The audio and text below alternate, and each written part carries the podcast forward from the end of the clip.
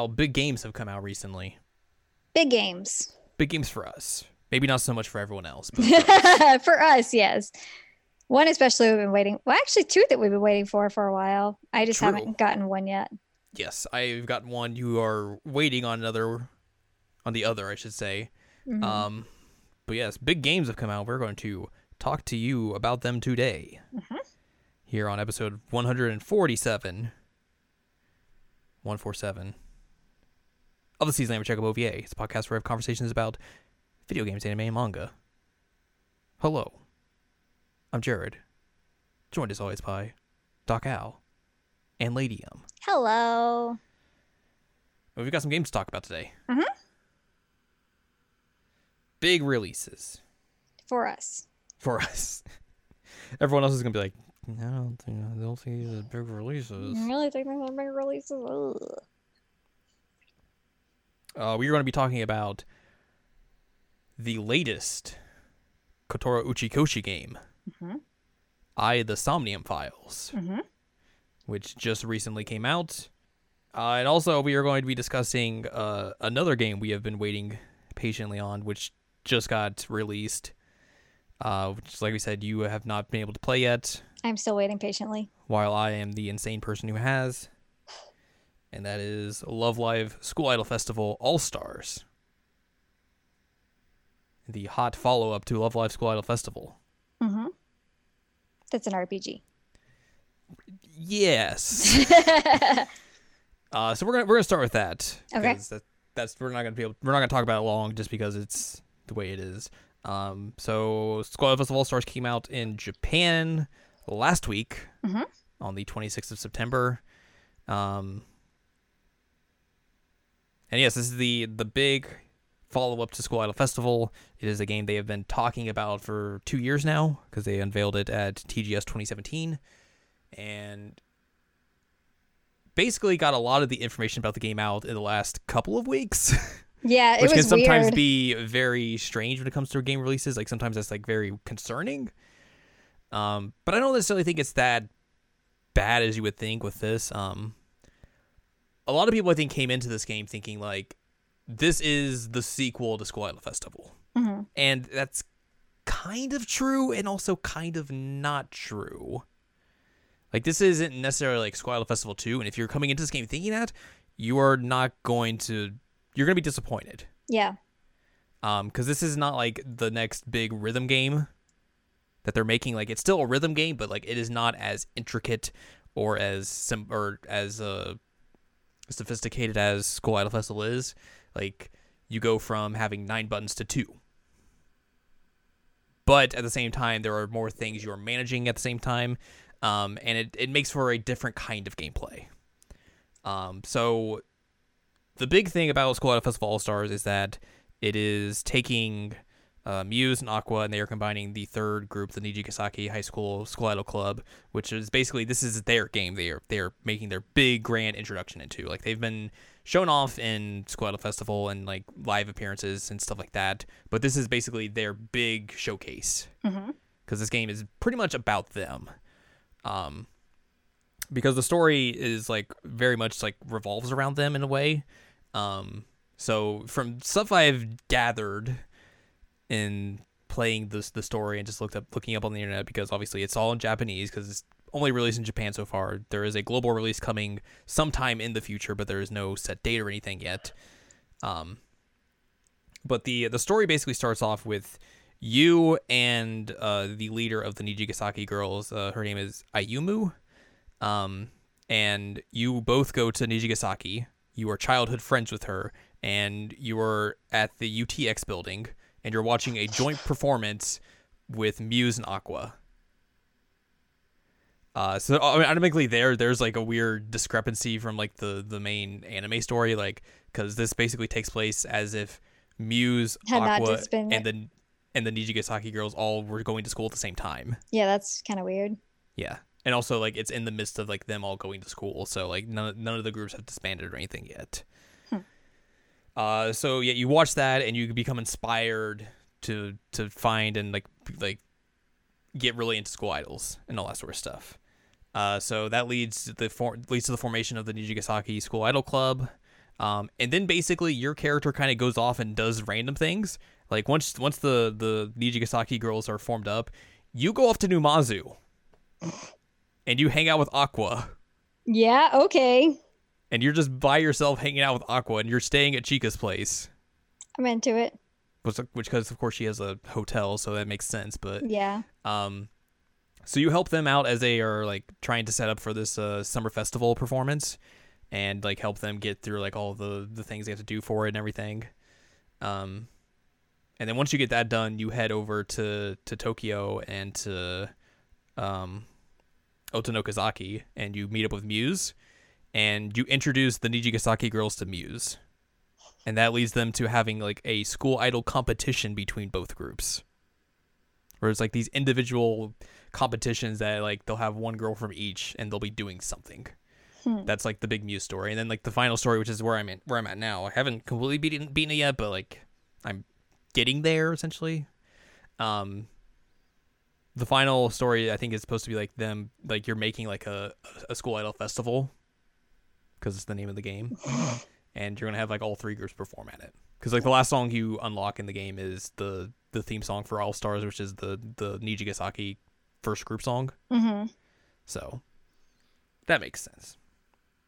But yeah, like the story is is interesting. I'm sure like once I'll be able to understand it, it'll be a lot better and all that. Um another big thing that like they've changed from from School Idol Festival to All Stars is that like the cards and the system of cards is different. So like before you would gra- you get like, you know, rarities of cards and you would level those up, you would combine them to make them better, and that's how you would form your teams and all that sort of stuff.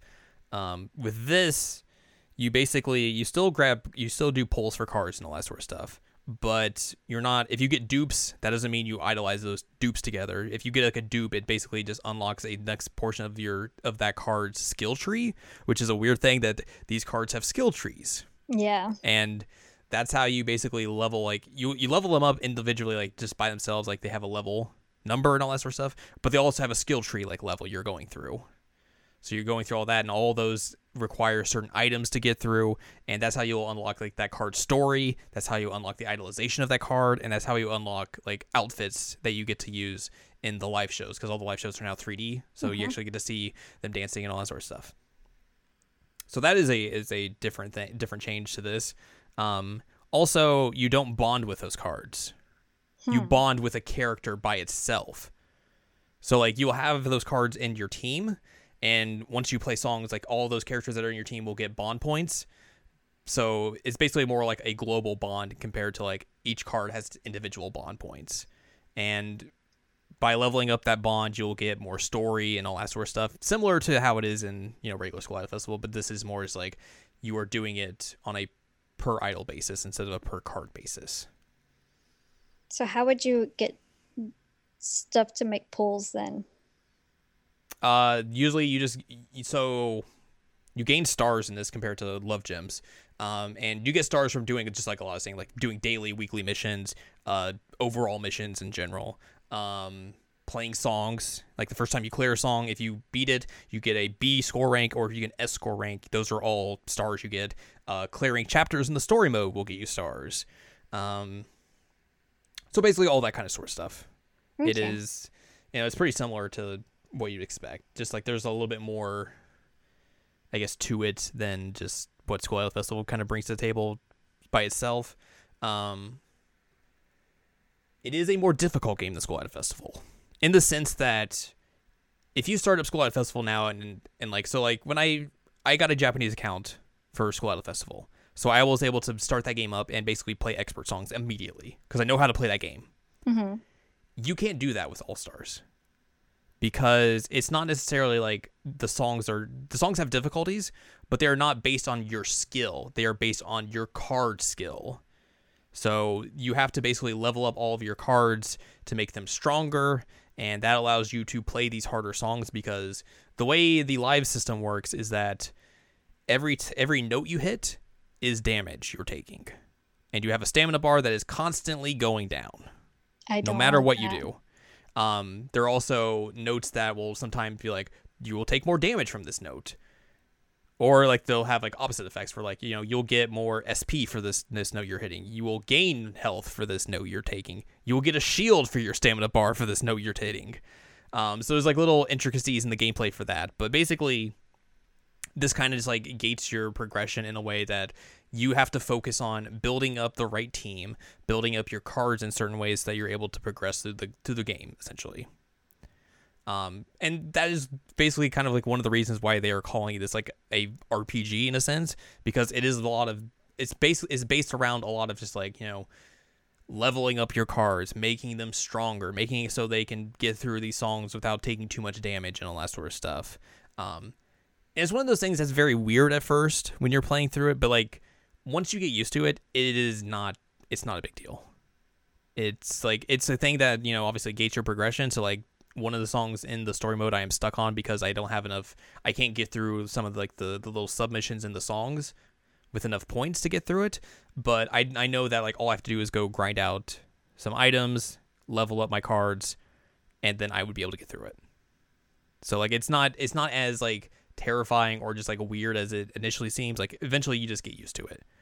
Um, the one weird thing though is that like a lot of the cards I have now are like SRs in my team that I that need to level up, and they are all stuck on like the story beat, where like I need to have this many items to unlock the the first little story beat of their card, but every single story node requires the same item, and it's a it's a specific item that is very hard to come by. So it makes like grinding out those very difficult and especially because I need that specific item to to do other things with other cards as well. So it just becomes kind of like this weird thing where like I'm just like at a roadblock, and it's just because of this one specific item that I need. So that is that is a little frustrating in a way, but I think overall like you have to kind of come to this game with the knowledge that like this isn't School Idol Festival. This is right. something different. Um and if you're looking for like a new story from the Love Live franchise, like this is totally it. This is what you would want. And like if you're looking for like the hardcore rhythm portion of this of School Idol Festival, like School Idol Festival is still there. Like that is still available. That's the game is still out there. It's still going to keep going. Um, still great. Yeah, totally. And like the the rhythm game portion of this game isn't bad. It is totally fine. It's like it's just not the same as School Idol Festival OG, but like for what it is, it is totally fine and comparable. Like it's not bad. And like once you get up to higher difficulties, it actually gets a little tricky here and there. So it's not like you're just like cakewalking through all these songs. So so there's that. Um yeah, that's the brief little bit of All Stars that I've played. Not brief little bit, I've played a lot of it, but uh the briefness that I can kind of convey through language barriers and all that sort of stuff. um so you have anything you want to ask about it or was that comparable. I mean, I'll know more when I get my hands on it, but totally. But like, if there are any questions, this would be a, a, good a good time to ask. Yeah, I did tell you the one thing that bugged me at first is that like your teams originally had people like from all the different groups and like yeah. out of order and all that, and I was like, I don't like this. It's one of the things you just, like again you just get used to because by the time like you're in like the higher difficulties in the story you do not pay attention to that in the slightest yeah it's just weird to me like seeing ruby do other people's parts mm-hmm. Um, which i will say like they they do production value in this game really well like if you if you make like the right teams and like have them play out their specific songs like they basically mimic like they mimic they mimic like the the the two sunshine openings really well um, Strawberry Trapper was amazing. The first uh, Aqours singles really done well, and then like the subunit songs are also done like just like what they would do for like their live performances. So like mm-hmm. that stuff is really great.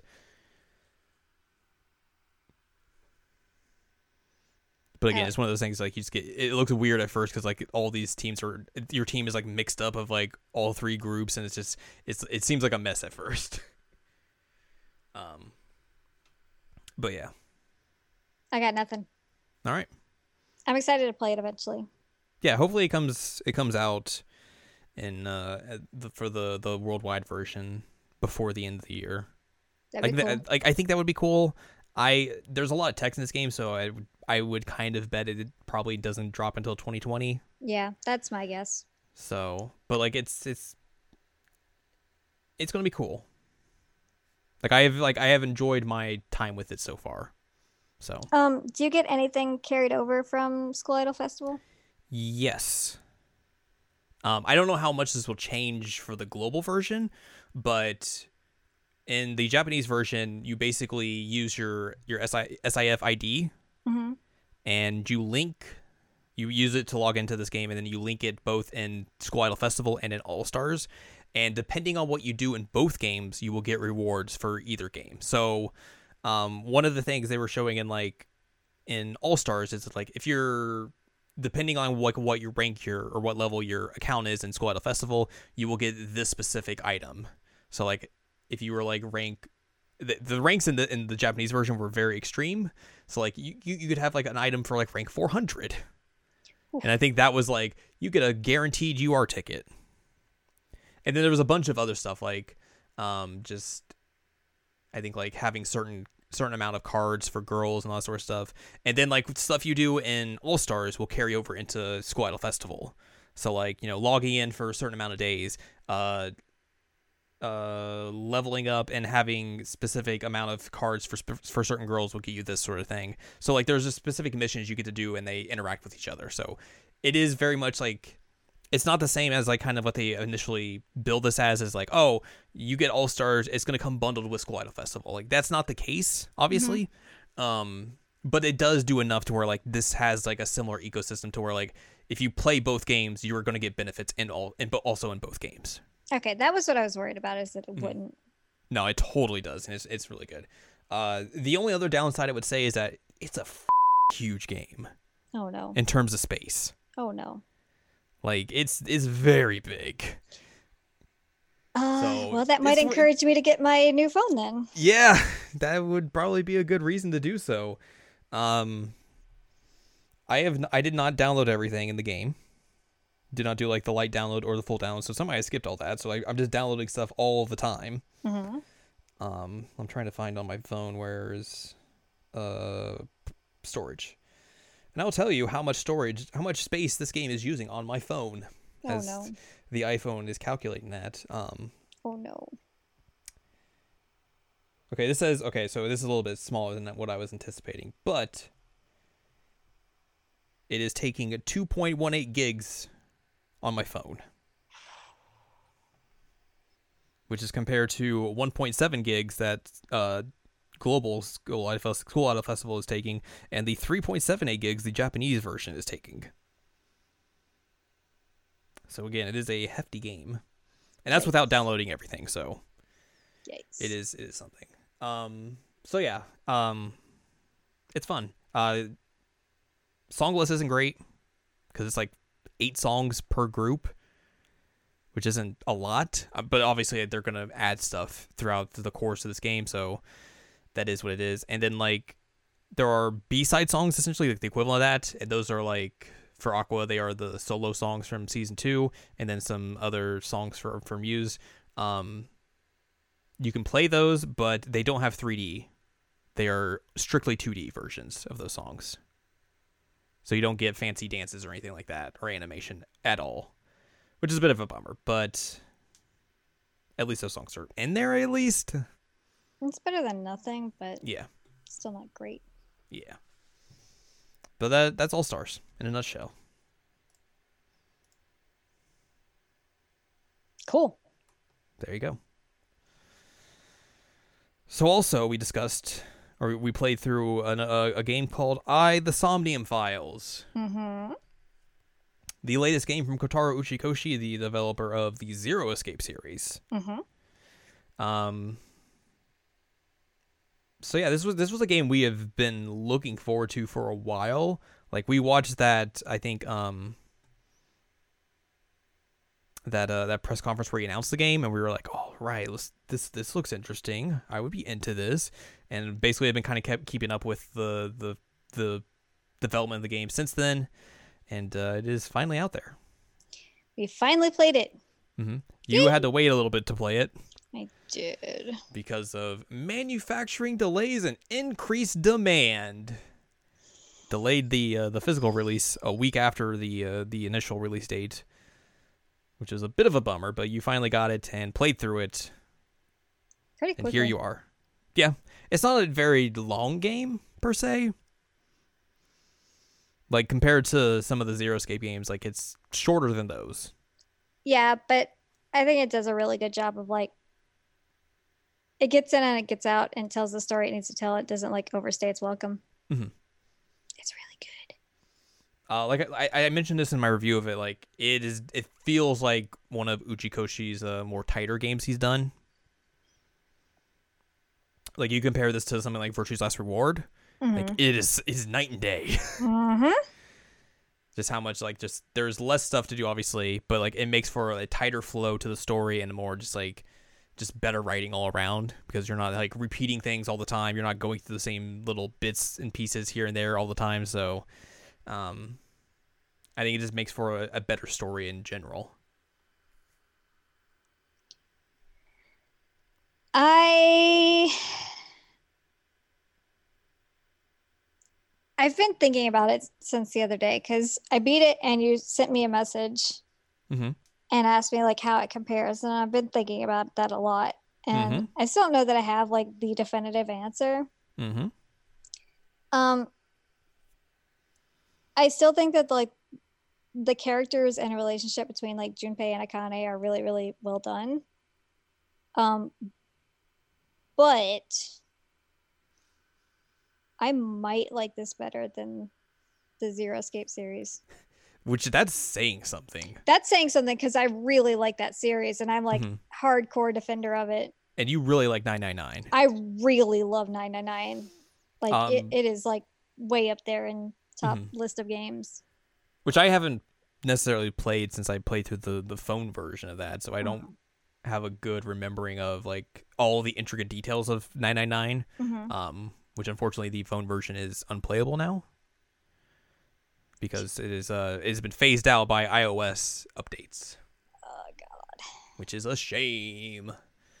But uh, so yeah, like I I remember that game. Obviously, it was a, definitely a, a tighter game than what Virtue's Last Reward and uh, Zero Time Dilemma would become. hmm but uh like you know just like some of like the smaller like in between bits i don't remember very specifically but um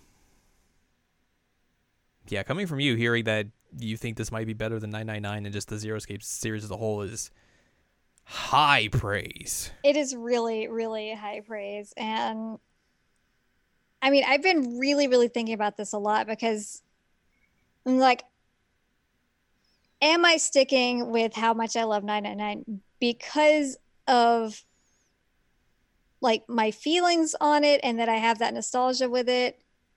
Or do I genuinely think it's a better game than this? Mm-hmm. Um, and so I've been kind of like knocking it in my head a bit, trying to think like, okay, well, like what's the positives, what's the negatives, and like what does this do better? What does that do better? And I will definitely say ten thousand percent I like Junpei better as a main character. Mhm. That is not to say that I dislike Date. Um, he has moments of I want to slap him upside his head. he is he is very much big energy He is big dumb energy, real, real intense. Um,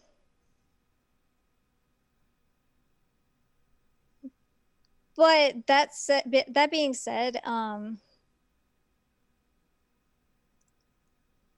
I thought a lot more of the um, like emotional scenes were done a little bit better in this one. Um, which again, saying a lot because spoiler alert, the whole scene with like uh, Snake and Clover is pretty amazing, and like Akane and Junpei have some really great moments. Um, but this one like had me in tears at one point, mm-hmm. Like literal owl tears, and that does not happen very much. Um, it was very beautifully written, and I was kind of shocked about how beautifully written it was. Um, but overall, I just one of the things that you and I discussed was the fact that like Date and Aiba, his his eye, Mhm. his AII, um, we come in after they've been together for like five years as a mm-hmm. team, and you you feel that relationship between the two as viewers are intruding on that. Like it doesn't feel awkward for us to be like in the middle of this like ongoing relationship but you can tell that there is an ongoing relationship there that like they trust each other they've been together they know who each other are like it feels very natural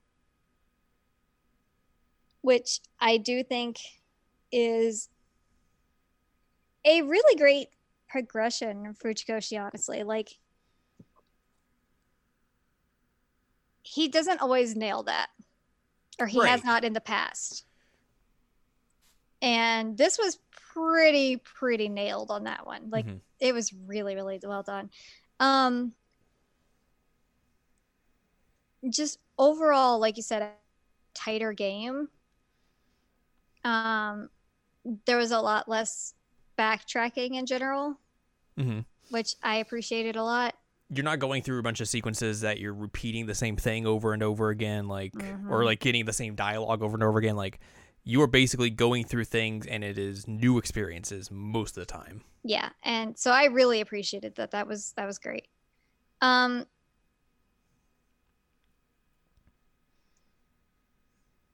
i'm trying to think of what else i was thinking when i was rolling this around and the the owl noggin. Uh, i will say like the the art style and the the the graphical cinematic detail to this game is very much like the the the successor to to Zero Time Dilemma, where you can see how Zero Time Dilemma was like Uchikoshi kind of getting his bearing for like making a game that's full of just cutscenes all the time, Mhm. and this is the culmination of that work. And I also, can see that. and also you can tell like just the difference in budget between those two games with how like Zero Time Dilemma is kind of janky in places and it's like it feels rough with like the way all those the, the cinematics work and everything. Here it is way more polished. yeah it's it's a lot more polished Mhm. um and even in certain scenes it's really nice to look at Mhm. um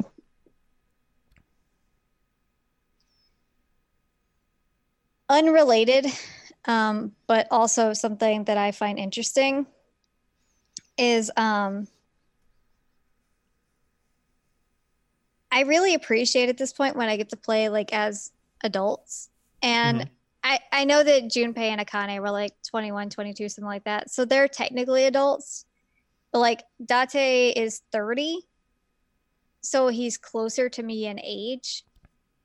Um so I kind of I'm I'm appreciative of games that are like, "Oh, hey, let's let's put some like older people in here that are not like I'm not saying that 30 is old because I'm 31, but But instead it's like teenagers. Yeah, I mean, like when you're 21, 22, you're still pretty young. Mhm. Um, and you still have a lot of growing up to do. And that's not to say that Date doesn't have a lot of growing up to do. Um, he definitely does. Um, but he's more like solid and like this is who he is. Um, I don't know. I, I've I've just appreciated that there have been a few more games lately that I get to play as like people who are closer to me in age. Mhm. Um, there was some- oh, I was gonna say that um, we were talking about like him writing relationships better. Mhm. Um, Date and Mizuki's relationship? It's very good. it is very very great. It was super well done. So that's like two right out the gate that he has the main character having great relationships with. And Mhm. neither of them are creepy. Hmm Like uh, the way he writes Miz- Mizuki is just like she's obviously she's a she's like eleven or twelve, um, she's 12 and all of her like the way she like she speaks, her mannerisms, uh, the way she interacts with Date, like it all feels like that is a character that is that age, like legitimately is that age. Yeah. Because you know she has she is moody, she is rebellious, she is very has conflicted feelings about Date because of this the the way their relationship is in general. And her Um, family as well. and her family. So like all of those things are very realistic in the way like she has she just she discusses them, she talks about them, or like her internal thoughts about them, Mhm. and it's it's very realistic in the way for like that age of a character, I would say as well, which is Yeah. something that I think a lot of games can, or a lot of just media in general can kind of fail at when it comes to like writing characters that young. and also like he writes her in that sense that she feels very realistic but also like she is spunky and does not take any shit off of anybody and also is probably the person that i would be most scared of in this game. It's true. uh, well relatively. One of. But um but that's also a really amazing relationship and very very well written. Mhm. um side note i really like date's hair he's like weird man bun It's good hair. his good hair Um, let's talk a little bit about development before we get and dive into st- st- uh, story spoilers, okay which there will be a lot of. actually before we do development are you surprised that i i came out the gate today saying that i like it better Yes. really hmm I I anticipated 999 to still be the top. Like even though I knew you liked this game a lot, Mhm. I was I would have figured you would still say like I like this game a lot and I like a lot of the stuff it does and everything and like you know all the things that Uchikoshi has improved upon and all that, but I think 999 is still my favorite. i still have i'm gonna make a weird comparison are you ready for this sure. okay um so while i was thinking about this it reminds me of a conversation that i had with myself about another thing that i was like oh man i'm conflicted on this because i've had a favorite for so long that like i don't know what to do about this that i might have a different favorite and that comparison is linked to the past and breath of the wild Okay. Yeah, that's a fair. um That makes because sense. Link to the Past was absolutely my favorite for decades, literally decades. Mhm. And um, I just felt like it was like one of the most perfect games ever. And then when Breath of the Wild came out, I was like, oh, but this is amazing. And it does a lot of like really great new things. Um, and so I remember on our podcast, I had a real bad conflict of like, which one is actually my favorite? What do I pick? Mhm. And I had a lot of the same kind of struggle with this of like, which one do I go with? And then, like, when you step back from it for a bit and look at them side by side and say, like, okay, but what does this do? And what does this do? Like, honestly, looking at it that way, putting aside like Biases and all that sort of stuff, nostalgia. this one is a better game. I also thought that the um, puzzle mechanics were really, really clever. Yeah. Um, and I liked this type of puzzles more than I did the ones in 999. I would agree with you, Mhm. but also I'm bad at puzzles, so Well, I mean, those were just, I don't know, the puzzles weren't, they're good, but they weren't the kind of puzzles that I was like, okay, yeah, this is really awesome. Like, I really like this. And then there were some in this that I was like, okay, yeah, that was cool. Um, or that was well done. But I never felt like really frustrated. There was one that made me a little grumpy, but like I got through it. Mhm. Um, but I liked the the puzzles in this one, and I also felt like the puzzles were more like plot relevant yeah. than like, hey, solve this weird math thing. It's like, okay, sure, why? Do some Sudoku. Yeah, I mean that was technically story related, but then like in the new version, they took the Sudoku out, so. Um, I I really enjoyed the puzzles better on this, so I just felt like this was a like cleaner, tighter, better written. Like overall, it was a better game. Mhm. Um, again, I still really like Junpei and Akane, and I think Junpei is better in terms of personality. Um, that being said, I like that Date is written with so many flaws. Yeah. Um, because it makes him feel more human. Which is interesting since we're talking a lot about like AI and this. Uh huh. Anyway, development. Go ahead. Let's talk about development. Development. Uh, like we mentioned, this game was written and directed by Kotaro Uchikoshi, produced by Yasuhiro Iizuka, designed by Akira Okada, and includes character designs by Yusuke Kozaki and music by Keisuke Ito. Uh, Yusuke Kozaki has also done uh, character work on No More Heroes, Fire Emblem Awakening, Hmm. Tekken 7, Pokemon Go, Fire Emblem Fates, Fire Emblem Heroes, Xenoblade Chronicles 2. So a bunch of stuff. It's really great. The character designs are really well done. Uh, Kozaki was approached by Uchikoshi for his role as character designer due to being an internationally known artist and how Uchikoshi wanted the art to have a worldwide appeal. The game was developed with a higher budget than that of Uchikoshi's previous work, the Zero Escape series, which, according to Uchikoshi, helped allow him to express his concept for a game in a way that he was unable to with Zero Escape. I Comparing- think that, that shows. Yes, very much so. Comparing I, the Somnium Files with Zero Escape, Uchikoshi d- described I, the Somnium Files as being made with more adventure game fans in mind, in contrast to Zero Escape's heavy use of cutscenes. Or I don't know that be considered cutscenes. It's more visual novel, but, Yeah, like, this is very much a less visual novel. yeah. Uh, two of the game's core themes are eyes and different types of expressions of love, reflected in how the title I is pronounced I as an E Y E, and how I, AI, is the Japanese word for love. The title also has additional meanings in that it is pronounced like the English word I, as in the letter I, and is short for artificial intelligence, and the somnium in the subtitle is taken from the Latin word for dream. The idea of entering characters' dreams to solve cases was proposed by Iizuka, Uchikoshi thought it was intriguing, so he decided to use it in the game. The game's in- investigation-based puzzles are in- are intentionally designed to be less difficult than, than those in the Zero Escape series, very much so, Yeah.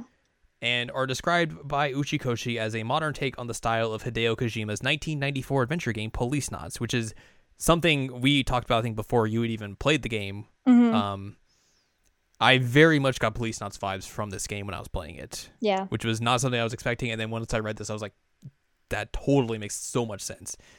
Uh, other influences on the game included Eve, a 1995 game, and The Silver Case, uh, the Suda 51 ad- adventure game from 1999. Uh, Okada additionally mentioned Life is Strange, Detroit Become Human, Heavy Rain, and The Walking Dead, the Telltale series, as influences and as influencing his work on the game.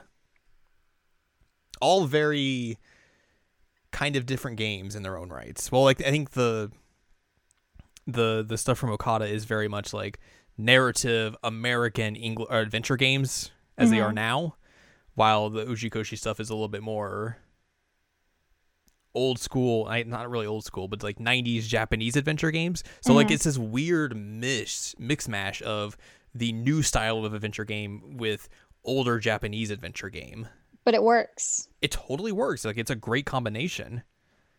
Um, Are we going to talk about like the YouTube and Twitter accounts?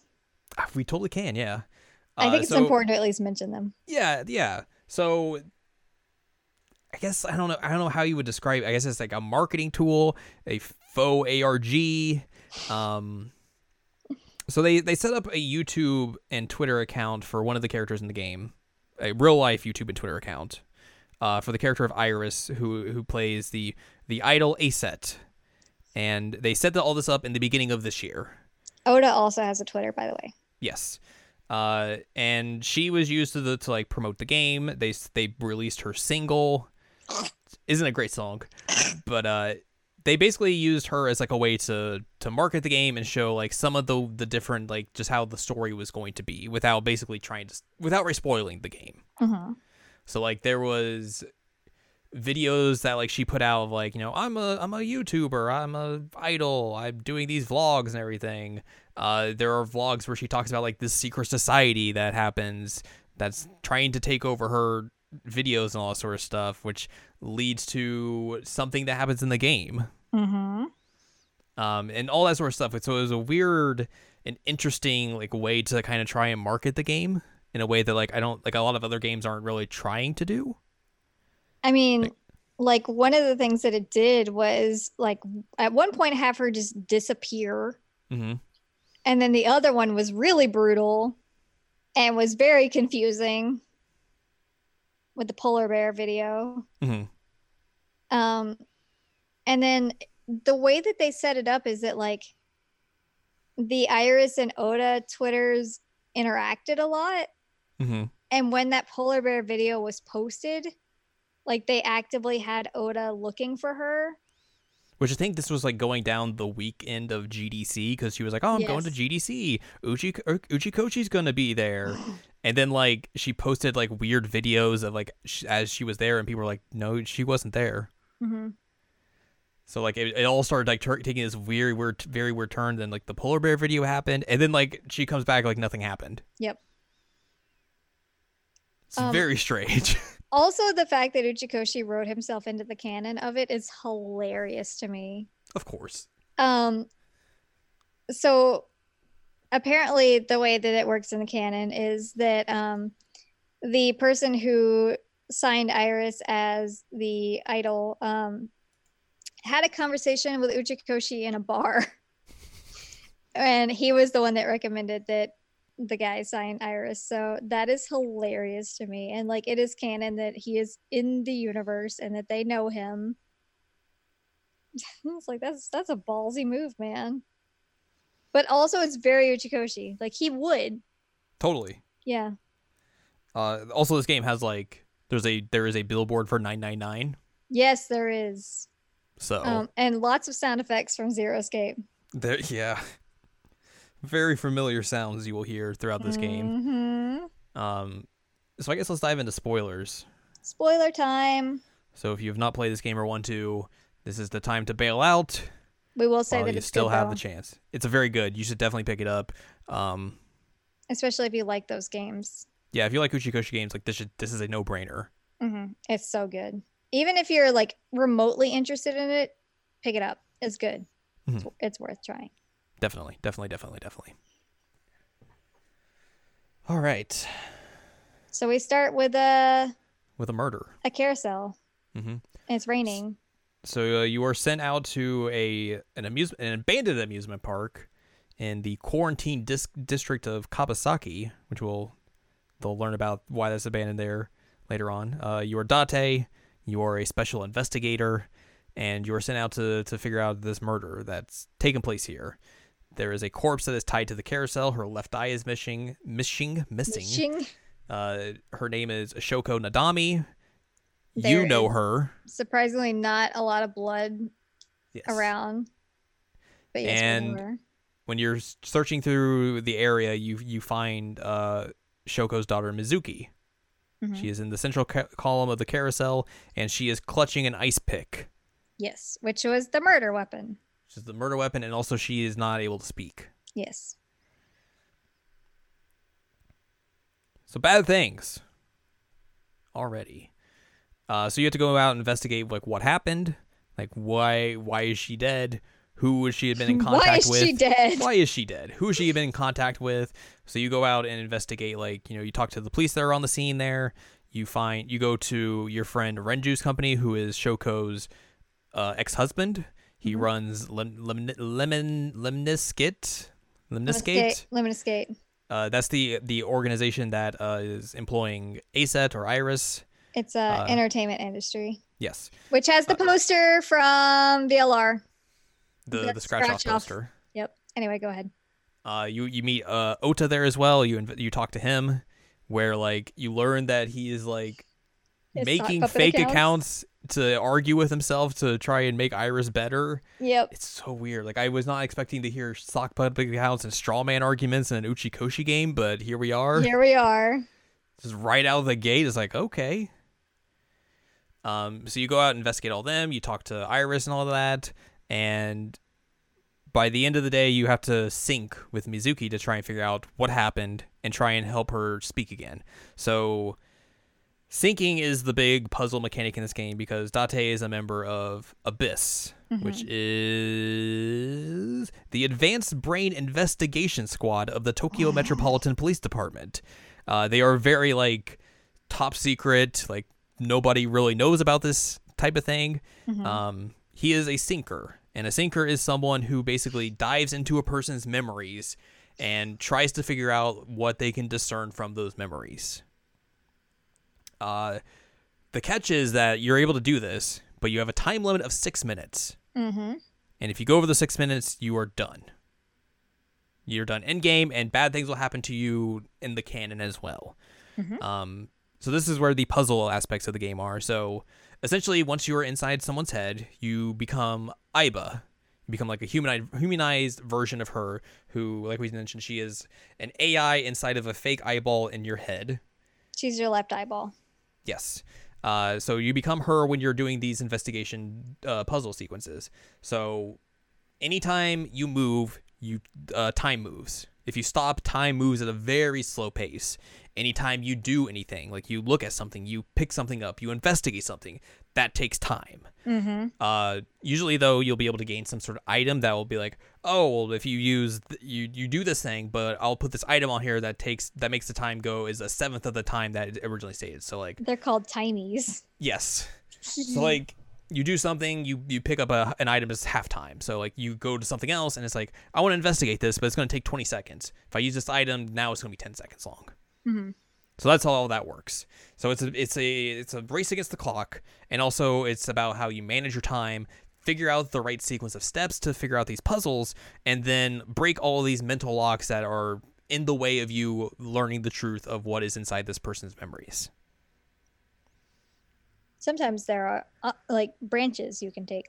Yes. So like there there will be branches within the the specific memory that you're in. Those correspond to branches in the flowchart. Which obviously like any Uchikoshi game, there is a flowchart. It's gonna have flowchart. flowchart. Um this one isn't as like ridiculous as say like the Zero Escape games become. hmm Um like it's very kind of like It's not a VLR one. no, it's very very tiny compared to that. Yeah. Um, so yeah, like it's there's not and there's not a whole lot of like branches in general in the game. So like anytime there's a branch, it, it involves you doing a puzzle. That's the only time you really see a branch in the in the story. So yeah, the puzzles, like we said, like we mentioned in the development part, much easier than Zero Escape puzzles because like obviously you're not doing a ton of them to to get through a certain stage, and you know you have that six minute time limit, so they're going to go by fairly quickly hmm that doesn't mean like they're just easy as as as all can be. Like there's still like you know, there's the time crunch element to it. Like it it puts you like in a in a different kind of stress than you would within like the other the zero escape puzzles. So where like you're like, oh god, I need to do this. I need to do this. I got to figure out what's going on. I don't have much time left because every time like a minute goes by or certain amounts of time goes by, you will hear in your headpiece, uh, pewter or boss will be like. Date, you have four minutes left. You have three minutes left. You have two minutes left. You have one minute left. You need to hurry up. Yeah. So it's constantly you just like fighting against time and all that sort of stuff. But again, it And- felt more plot relevant to me, so it, it was useful in my mind. Yeah, and I think like just the way that they integrate those puzzles and make them just like, you know, it's not. They're they're still like you you will figure out like oh I need to do this this and this in this order, like it's not necessarily like. I need to go grab a, a notepad, and write all this down, and then v- eventually eventually figure out how to do this puzzle. Like you are you're not doing any of that kind of thing. No. So yeah, uh, so you go through this first puzzle, which is a, a recreation of the, the the theme park, Mhm. and depending on way you what you do, you will go down two different paths, and they both involve the uh, the uh, cage of some sort. Um, if you go down one path, you will heal Mizuki's uh not being able to speak immediately. If not, you will go down a different path where she will still not be able to speak, and but she'll eventually kind of get it back. Um, and of course, like they they call these dreams the like they are your insomnium, Yep. which obviously is kind of where the name of the, the game comes from and all that sort of stuff. Um, so yeah, this is the first big branch of the game, and it takes you into two completely different paths Yep. all the other uh, branches will like keep you segmented into the left or the right path while this is where you start in the center and then you branch to the left or right I went on the left, which was really brutal. Hmm It was a very brutal route. So I also went to the left first. It seemed like the better option to me when I was looking at the items, Mhm. like that were under the cage. I was like, oh, I think this one would be better. And so I went with that one because the choices are like a deflated balloon or a torn up picture. Right. And I was like, oh, it'd be the torn up picture. That makes more sense. So I go to the left, and then it's like, oh God, everything's bad. So we'll we'll go down that path first. Uh, you will probably have to fill in some more some more gaps than than I will because you've played it more recently than I have. Mhm. Um, but uh, so that that path takes you down the path where Mizuki is eventually is immediately cured of her uh, aphonia, is what they call it. She's not able to produce sound. Mhm. Um, so she's able to speak and all that sort of stuff. And she wants to go help you figure out who killed her mother. Mhm. So again, that leads you down the path of trying to find where's Renju. Where has he been? Because they the police brought him into questioning, and then he is he he was released, but he is kind of just went AWOL, just disappeared. Yep. No one knows what he's doing. Um, so you eventually go and try and figure out where he's been. You go to a di- few different spots where he usually is, and eventually you find uh, you go to this like maid cafe that he owns. Sunfish and pocket. You find that he's been hung up and strung up and has been brutally murdered. Also has his eye missing. This one was intense for me. Mhm.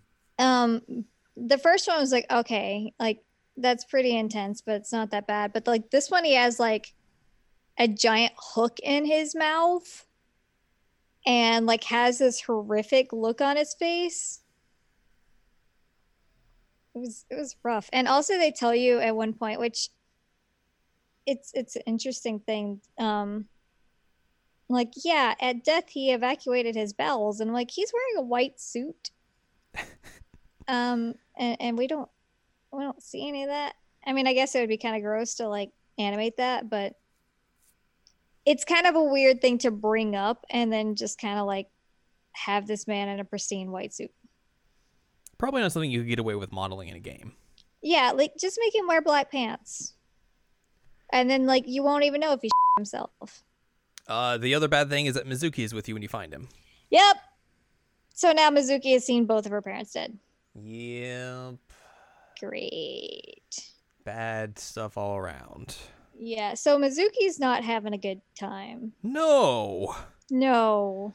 She's having a very bad time. Um it was it was very very upsetting. Um so then they have to figure out like okay, well now we have a serial killer.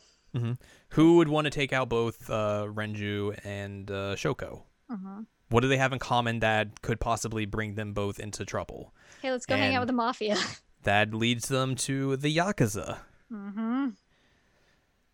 So they uh they figure out a branch of the Yakuza called the Kumakuras, and uh, they they find out that uh, both Renju and Shoko had had some sort of dealing with them. So Date kind of goes into this uh, family branch office and uh, investigates, sees what's up, talks to the the leader of the the Kumakuras at the time, and tries to figure out exactly what's happening. Um, he gets a little bit of information out of him, but also he finds out that there's another person in this office, and it is uh, So Sejima, who is a congressman. Mm-hmm. Now, what is a congressman doing in a Yakuza office? Good question. Good question. Um, also, I will say that like interesting that these dudes are like the comic relief of the game. Yeah. I mean, Date to an extent has some of that, but like Mhm. these dudes are legit just there for comic relief. Mm-hmm. Um, because like you, you literally just like beat you beat them up, and like they just go down without a fight, and then you have to fight them. Like you have to like dodge out of the way of like getting shot, which is I but like you're like walking, and like this uh one of the goons is gonna try and shoot you from behind, and I was like Date, a porn bag at your feet. He's like what? She says several times throughout the game that his reaction speed goes up 3.6%, I think, every anytime he knows that there's like a porno mag around. mm-hmm. Um, so whenever she actually wants him to do something and do it quickly, she's like, Date, there's a porn mag over there. And he's like, whoop. and he does the thing. It's really goofy. Which, like, can we talk about the fact that this is a 30 year old man who's really into porno mags? Like, does anybody still do that? Is is that a bigger thing in Japan?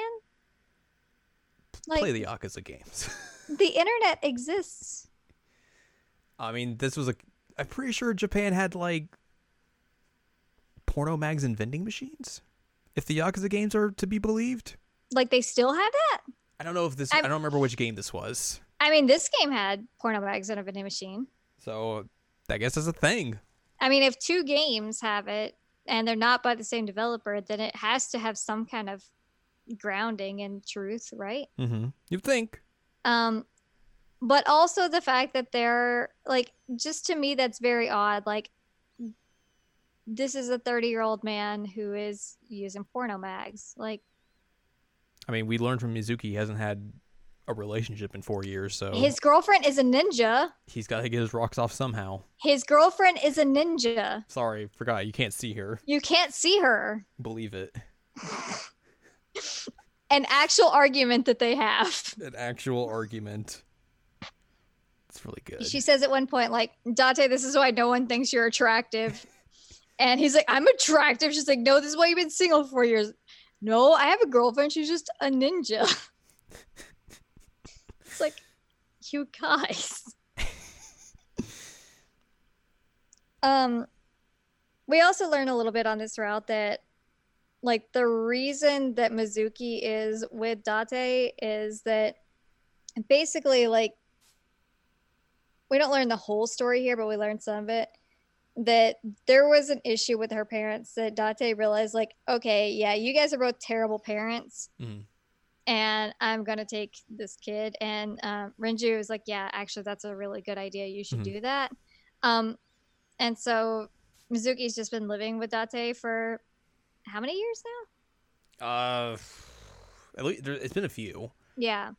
Um so he's he's her he's taking care of her, but he's not her legal guardian. Um Right. that that's still on Renju. Mhm. But he she stays with him, he feeds her, all that fun stuff. Mhm. Um, Um, I think this eventually, like this path, leads you towards Ota and Iris. I don't remember if um, anything happens in between. the routes that you get on this one, um, the top left, which is you get a lock. Mhm. Um, you have the Mizuki one, and then you have the Ota one. Right. But like you, you go towards them like next in your investigation. Oh, right, yes. Um. So like you bring Iris into questioning Mm-hmm. because she was like one of the last people to see Renju because Ota sees her and Renju get into a car Mm-hmm. And he's like, "Well, that's weird." And then basically Date has to question of like, "Did were you the person who did all this? Were you the one that murdered him? All that sort of stuff." And then you sync with her. Yep. Um, her dream you go into is very bizarre. Yeah. So there was a Cyclops killer, serial killer, a while back, a few Six years ago. ago. Yeah, right, six years ago. Mhm. And um, they keep hinting at what happened, but like nobody will actually tell Date Yeah. the, the details of it. But turns out that like is like watching everybody from that serial killer scene like get murdered mm-hmm. horribly. Um, so you have two paths on this one. One is that you can like destroy the like crayon drawings, Mhm. And the other one is that you can just act out whatever like horrific things it wants you to do. Right. Like, uh, one of those leads you to seeing at the end, like in a reflection, that the person who is doing the murders is someone that looks exactly like Date. hmm And he's like, "Wait a minute, did I do this?" And they're like, "No, you didn't do it." And he's like, "Oh, Because there is because there's a thing in this game that they talk about that Date does not remember anything that happened six years from six years ago. Before that, he Yeah. remembers everything from six years ago onward. Um, I made it to way more confusing than I than I could have. Yeah, prior And, to uh, six years ago, he remembers none of that. Yeah. Like he's only six years and on is what he remembers. and when like he tries to like when the boss brings up like uh those the cyclops killings she will do it in very vague mentions and not really go into it And then once he kind of sees this, he he asks her like, "Was well, am I the person who did it?" He's like, "No, you is impossible. You were not the person who did this. Like, Mhm. there's no way it was you."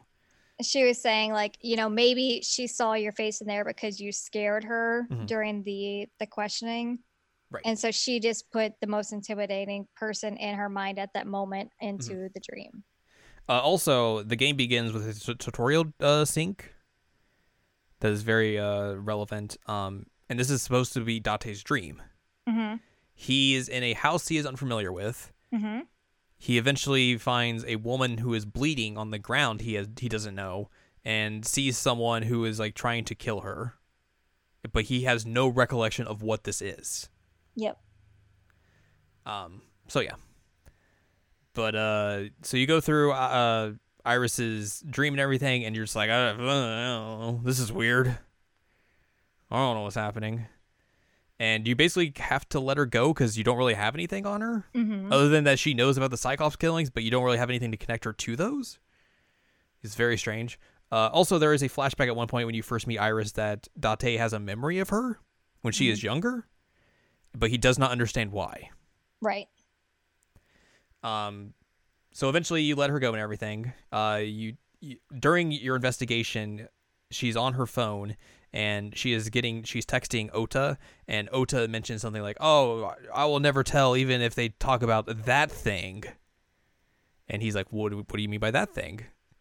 She doesn't really give it up or anything, but eventually, once you let her go, you you're going to take her to see Ota, and depending on the branch you take, you either go to the bar or you go to Ota's uh, family restaurant.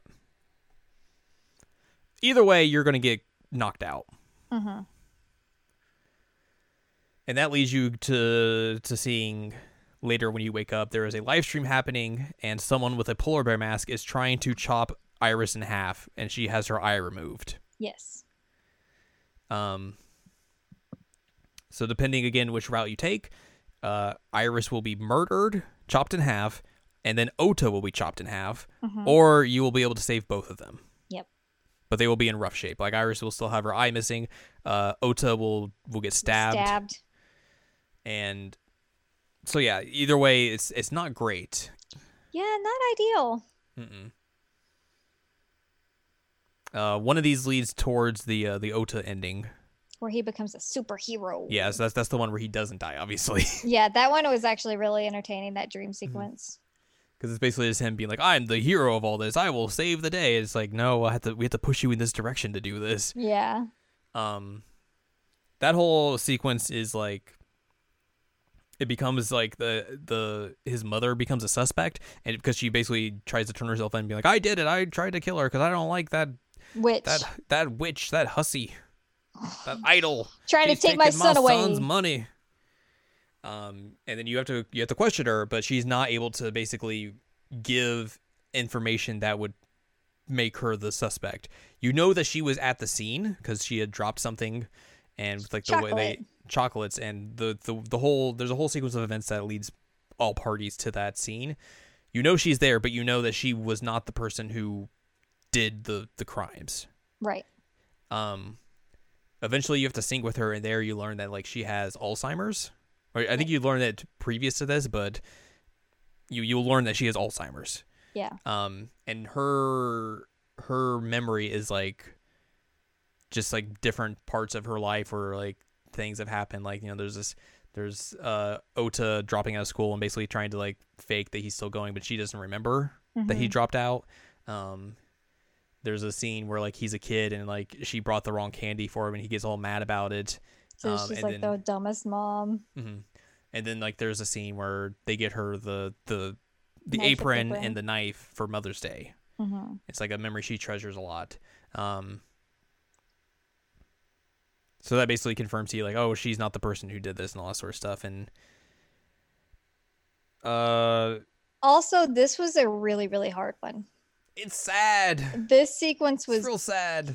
very very hard um like not hard in the sense that like it was a difficult thing with Just the game emotionally difficult. emotionally it was really hard to get through like this is not the one that i cried a lot on but i cried a little bit on Mm-hmm. this one but it hurt me a lot. I was like, oof, because like Alzheimer's is something that is really, really scary to me.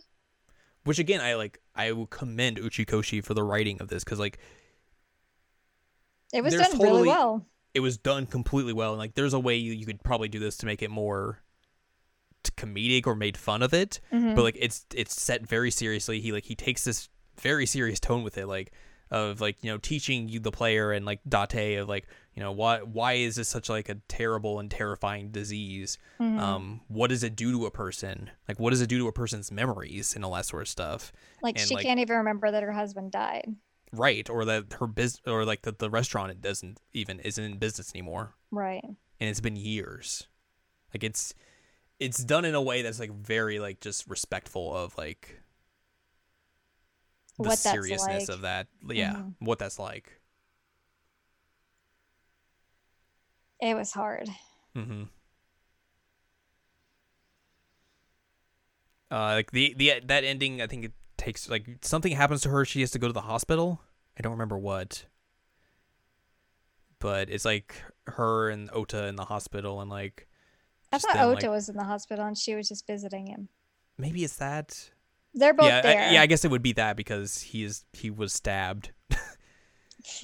but he uh, got yeah, he got a little stabbed. it's like them like just reconnecting, and even though like she still has trouble remembering things, like He's they have a good heart to heart. Yeah. Um. But also during that route, he you you, sh- you you go to the hospital to talk to him, and he has a knife on him. Yeah, which he does clarify that he did that because he was scared that whoever was trying to kill him would try again. uh huh. But even then, like, that's messed up. How did you get a knife in the hospital? Good question. Uh, I don't remember what the other route, the other the branch of the the Iris dream goes to. I just remember it's very bad where they're both dead essentially. Well, one of them leads to the um like the boss route. Where you get the lock door, Yeah, the that, lock in the in the flow chart. Yeah, yeah, that's the top left. Um somewhere in here is the Mizuki one, isn't it? yes. Um, which I think might be the the the bad end route of them both being dead. That's possible. Um.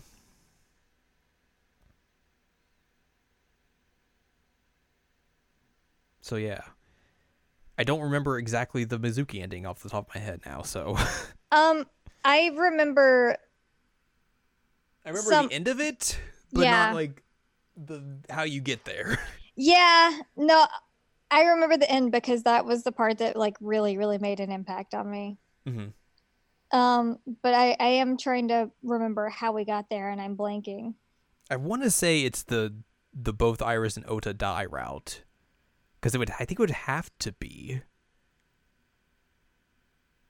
But then again, I just don't remember. I mean, I could look at my flowchart live on the You totally could. the podcast. Hold on. Um, but yeah, it it this one is the one that made me cry a lot. Get um, sad. A lot. It's sad, but it's also like sweet. hmm um it's it's not what you would expect um going into no i don't want to update right now. Jeez i'm i'm on a time crunch buddy. Um mizuki's such a good character.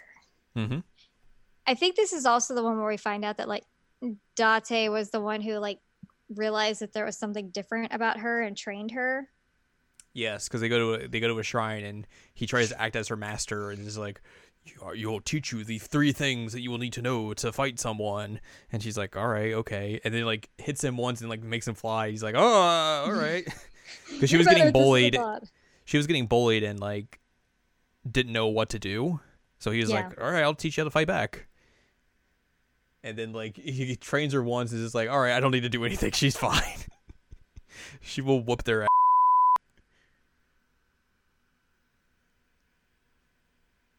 I don't know where this is going. Okay, so it just takes me straight to the the flowchart.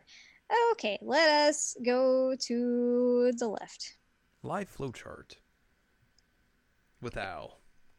Okay, so this is the. I think this is the Ota route. Yeah, this is definitely the Ota route. Okay, so that is correct. That is what we were thinking. So Mhm. this one, I don't know what that picture is. It's just Date and his eye. That's them going to the shrine. Um, I wonder if the case file like tells me. Yeah, here we go. Um, this one where was where Pewter had to force the shutdown because um, Date was like really close to saying the identity Mm-hmm. of the person and like it became a real big issue with him um ota said that he did not see who it was um but that the leg was injured and that apparently date just like fell out the floor I hate when I fall on the floor. um when he wakes up um he's at home mizuki's with him um mizuki's like i'm going with you because both of my parents are dead and i need to know what's happening Mhm. um and then he discovers like oh hey that blood stain it's gonna have more than one person's blood because of the leg injury that's important um they decide they're going to go get the cigarette butt from the Kumakura office to Mhm. check that dna um And then you also have to go to the, the warehouse to be like, hey, check this for two DNAs. Um, we have the cool scene at um at So's because oh by the way it's So's blood. Yes. Um, where there's like the showdown that like Mhm. orig- originally uh it's another one of the scenes where like I was like, Hey, there's a porno mag on that weird island over there and he's like, Woo it goes the, over there. the best part about that is like he gets there, it's like, where's the porno? Yep. Um, and then she like gives him specific instructions, and he basically murders a bunch of guys with electricity and water. Um, and Mizuki is trying to take out lots of dudes and does pretty well, but then eventually is taken hostage by So. Mhm.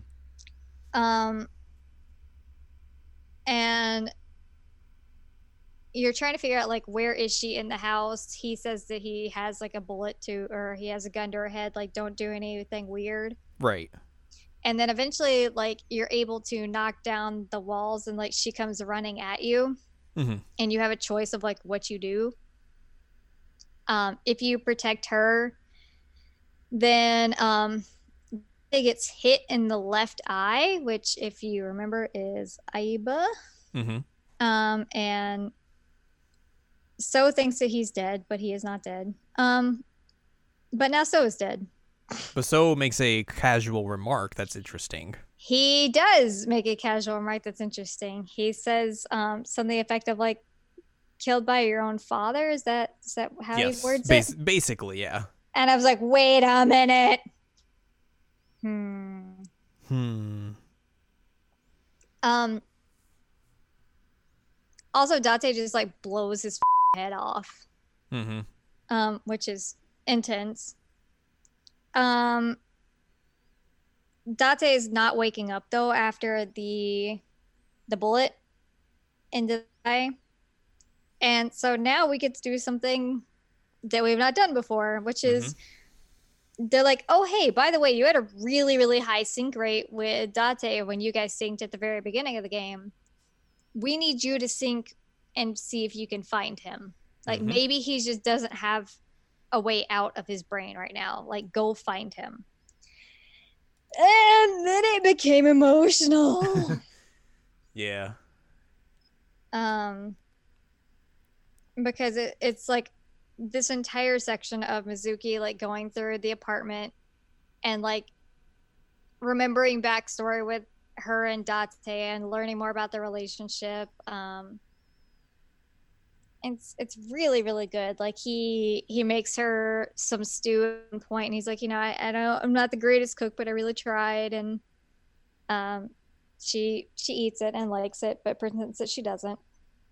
Um, he tries to get her like a doll, and she says that it's ugly at the time, but then like she remarks during the scene like that she really does like it. Um, she remembers the fact that Date saved her earlier out of the um, speaker. Uh, she remembers that he gave up the bed, which was something that I had a question about earlier. And you're like, oh, it'll be explained. Mm-hmm. Um, because it's like there's only one bed. Does he sleep on the couch? And you're like, it'll be explained. They'll get to it. But yes, that is the that is what happened. Is that she was originally on the couch, and um, he decided to give her the bed instead. So that was cute. Um, eventually you get to like this weird black space. Um, once you like go through the bathroom door after she decides to be angsty with the bathroom at that one point. He's like Mhm. knocking on the door saying he's gonna piss his pants. um, so you're in this black space, and on one side you have her parents, on the other side you have Date, and you have to run to Date, and he keeps pushing her away and being like, "No, I'm not what you need. Please go away. I Mhm. you you don't want to be with me. Like go away." And eventually, like she gets through to him. So, I was legit like, I wasn't bawling, but I was I was significantly crying during this. It's very emotional. It is very, very emotional. Um, so by her doing that, she brings Date back. He recovers. They get Aiba back. Um, they basically say that So was the culprit behind everything. Mhm. Um, but he's dead, so like you can't really confirm anything. Mhm. Um, and then something else that happens here, a very casual drop, is that um, Mizuki says that she saw her school teacher talking to So at one point. Mm-hmm. And it's like, ah, nothing's weird about that, right? Yeah, it's fine. And then he's like, I'm going to go take you to Stoop. Let's go have some Stoop. Also, her school teacher is Iris's mom. Well, that's not mentioned in this route. But It's you see them two together, don't you? Mm, I don't think so. I think it's later that that's revealed. Okay, well, either way. Um, regardless, yeah, that's that's her teacher. Also, she taught Ota at one point. Yes. Um, Also, you want to hear something that's happened in the real life? in the real life, sure. That Mario Maker 2 update with Friend Play is now out. Whoa. Breaking news. Anyways, Um, so we can't really go to the top left route yet because that's locked. so you have to go to the other side. That was originally the one that I went through and then got the lock, so that was very confusing for me. um, so then we go to the balloon side, and Mizuki cannot speak, so we can't get any kind of answers out of her at Mhm. all. Um, but one thing that's really odd about the balloon route is that Date sees a corpse in this one Mm-hmm. that looks a lot like Iris Mm-hmm. that's been stabbed, I think, six times in the back. And so he, like he calls Iris and is like, do not leave, do not answer the door, like, stay in your house. Um, also, he heard a ringtone going off in there. And so he's like, all right, we got to go see if there's actually a phone around there or if that was just something that she made up. Um, we find a smartphone in the horse's mouth or horse's "Oh." horse's belly, I guess. Uh-huh. Um, uh, so you try to call it and fail miserably. yeah, Date does his big energy here, and he's like, "It's Date for the police," and they're like, Ugh! Click. I was like, "You moron." um, so that that kind of leads to a dead end, but you do find out that they're both burner phones. Mm-hmm. So he at one point decides like, "I need to check on Iris because like I I saw her die, and that's not okay." Um, So he like busts into her house and sees her totally fine, and Mizuki's there, and he's like, "Uh, what is happening?" things are weird. um, is this the part where Mizuki learns to speak again from her teacher, or is that a different part? Yes. Okay. I think by the time you see her here, she is speaking again. Yeah, so the teacher gets her to speak again in this route as opposed to Date. Mhm.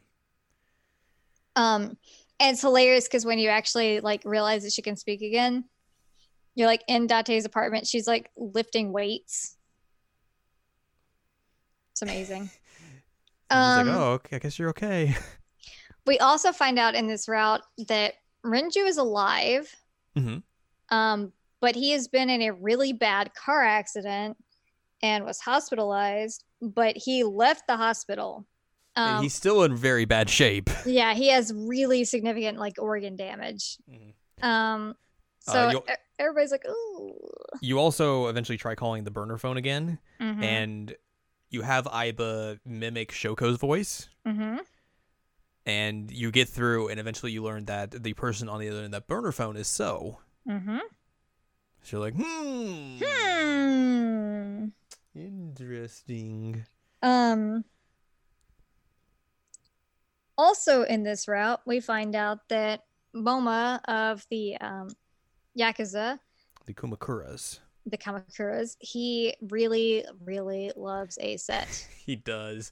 So he will literally do anything for you if you if you just bring a set. Yep. Um.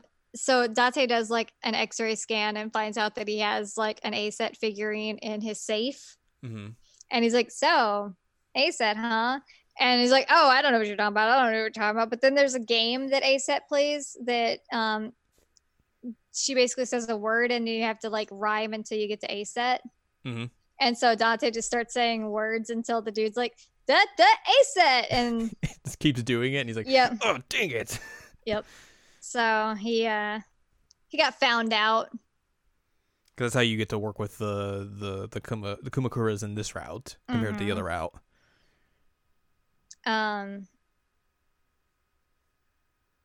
so at one point he's investigating and he goes to the cold storage warehouse that is significant in the other routes because that's where Iris and Ota are with the live stream. hmm The polar Um, bear. The polar bear, yes. Um so Date goes in this route and he sees a body. Well, he was tailing So, Yes. And So goes in there, hmm and he's like, okay, I got to figure out what's in there. Then he sees he- the body. He sees a body. He's like, uh, It looks like Iris, and it's got stab wounds. yep. Um, so then we get to sync with um with so, which this one was really hard for me. It's rough. Um, because essentially what happens is you're going through So's um somnium hmm and Iris keeps running away from this figure and then getting stabbed repeatedly, and it just Mhm. cycles back through, back through, back through, and you have to like figure out the puzzle to save her. But like every time she gets stabbed, you like hear the sounds and stuff, and I'm like, oh god, like it was Yeah, it's rough. it was really hard. Um so Date's like, all right, well, obviously you did this because it's in your dream. And he's like, Um, no. It's like, yeah, uh, I don't, I don't know what I'm talking about. Um, and once, once Iris is saved in this, Date goes and like finds her, and she's fine. So Mhm. he thinks that by saving her in the Somnium, he saved her in real life. Correct. Um, wait, yeah. Um, so is claiming like I don't know who that girl is, so I don't know what you're talking about. And even Iris, like when you ask her, she's like, he's a congressman, I guess. Like I- I've that's seen all him I on know. T- I've seen him on TV. That's it. yeah. Um, and eventually, like the police are called to go find the body, and they can't find it. Mhm. Um, So, so like, nothing's there, Date. We don't know what you're talking about. And he's like, uh, it was on the table. Was there's nothing right there. there. Um, so then we end up going to oh okay this is where we find out that so secretary talked to 89 Yes. um, so 89 is a prisoner who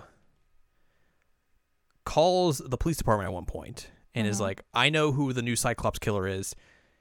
I know, or I guess I know who killed Shoko Nadami, and he will kill again. yeah And the police are just like, eh, whatever. They send the they send the file to Date.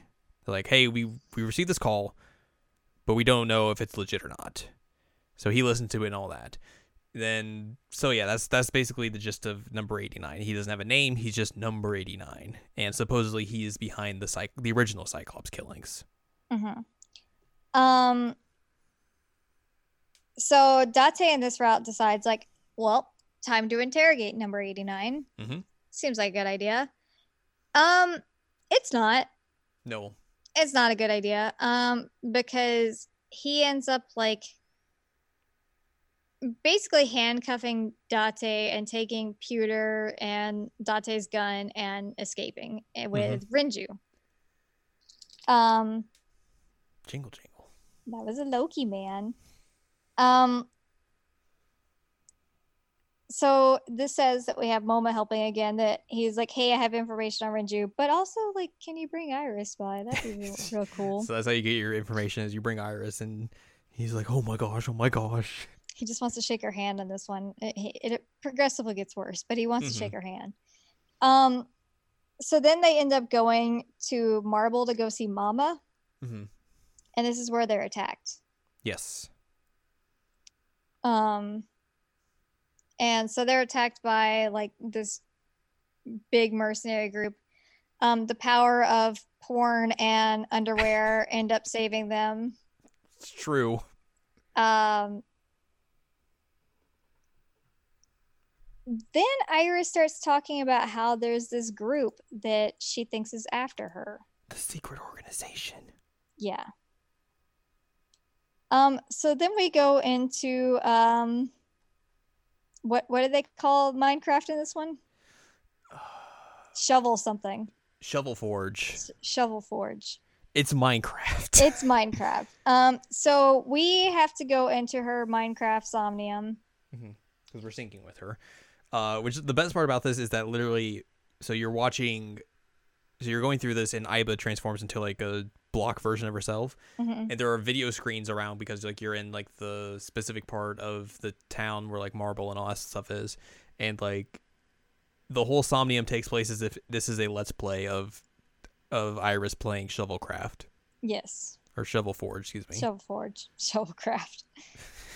um so it's it's actually really clever. mm-hmm. And um, so she's yelling this whole time, like, there is this organization out to get me. Please help me. Like, you see the Let's Play, but also, like, a black and white big version of her keeps popping up and saying, like, you have to believe me. Aiba's like, I don't know. Like, should we be doing what she's saying? And Date believes her. Mm-hmm. Um, so you go through and you have to go through with like the power of dance um, to to save her, and eventually you do believe her. And Date, Aiba keeps telling him like you are really too far gone with this. Like you're you're really in deep on believing this, huh? And he's like, "No, I gotta believe this." Yeah, and so he at one point, like once you're out of the somnium, um, agrees like I'm going to be your bodyguard. Mhm. Um, like that's all there is to it. So he's gonna protect her Mhm. um from this this secret society because she has figured out their secret about the satellite. The Wadjet system, Yes. Um, which is the AI system that Aiba is Aiba is based off of. yes. The the, the collective a artificial intelligence system that made her essentially. um they go back to the uh, Kumakura office. Um, this is where Moma decides that he's going to like ask if he can see her panties. I think it's this one. Something like that.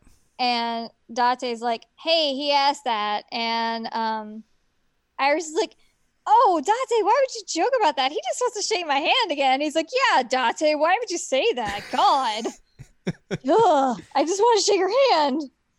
Um, but he does give you more information, like, "Hey, Renju was seen at the park on the day that Shoko was killed." Mm-hmm. Um, so they're trying to get some more more leads. Um, also, like they find out, oh hey, Pewter's not a good dude at all. The whole thing about him getting taken hostage, yeah, maybe not real. Yeah, no, he helped with that. Um, turns out that he is Renju's um, new boyfriend. Mhm. Um, and that he gave Renju his like new favorite watch. Mm-hmm. And also, he was called by Renju and said, like, hey, let's help 89 escape. And so he went Mhm. along with it and became the hostage willingly so that he could let 89 go. Mm-hmm. Um, yikes. That's not good. So then he kidnaps Iris and takes her to the cold storage warehouse where many things happen. Um, you get this amazing scene with like Moma, Mizuki, Ota, and Date all trying to, well, and Aiba trying to save Iris Mm-hmm. with like a military vehicle and a hunting rifle and Date's gun and Mizuki's pipe and Ota's just driving. And the, Um, the soldiers get distracted by porno. Yeah, so the funny thing is that the first time I was like, "So you picked something up when we were at that other uh, place, right?" And he said, "No, I didn't pick up anything. What are you talking about?"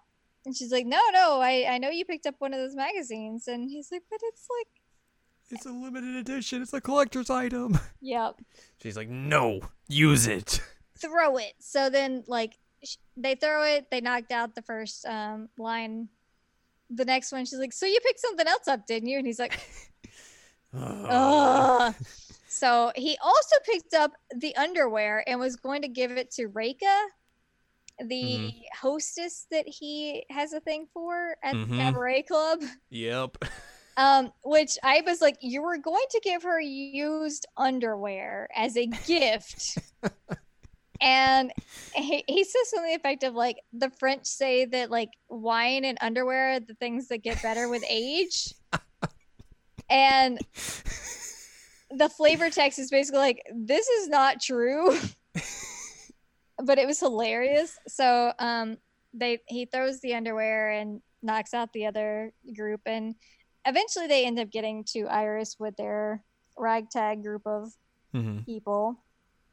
Um trying to think what else. Um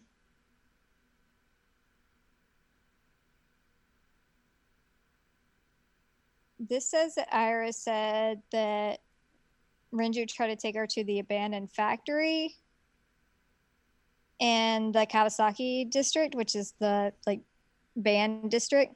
Hmm And that's where you'll find out there there is another sync machine there. yes um The original sync machine. So now we are back in um Iris's uh cuz she passes out at the sync machine like bad things are happening. Really bad Uh-huh. things are happening to her. Um I think she starts actually bleeding from her left eye.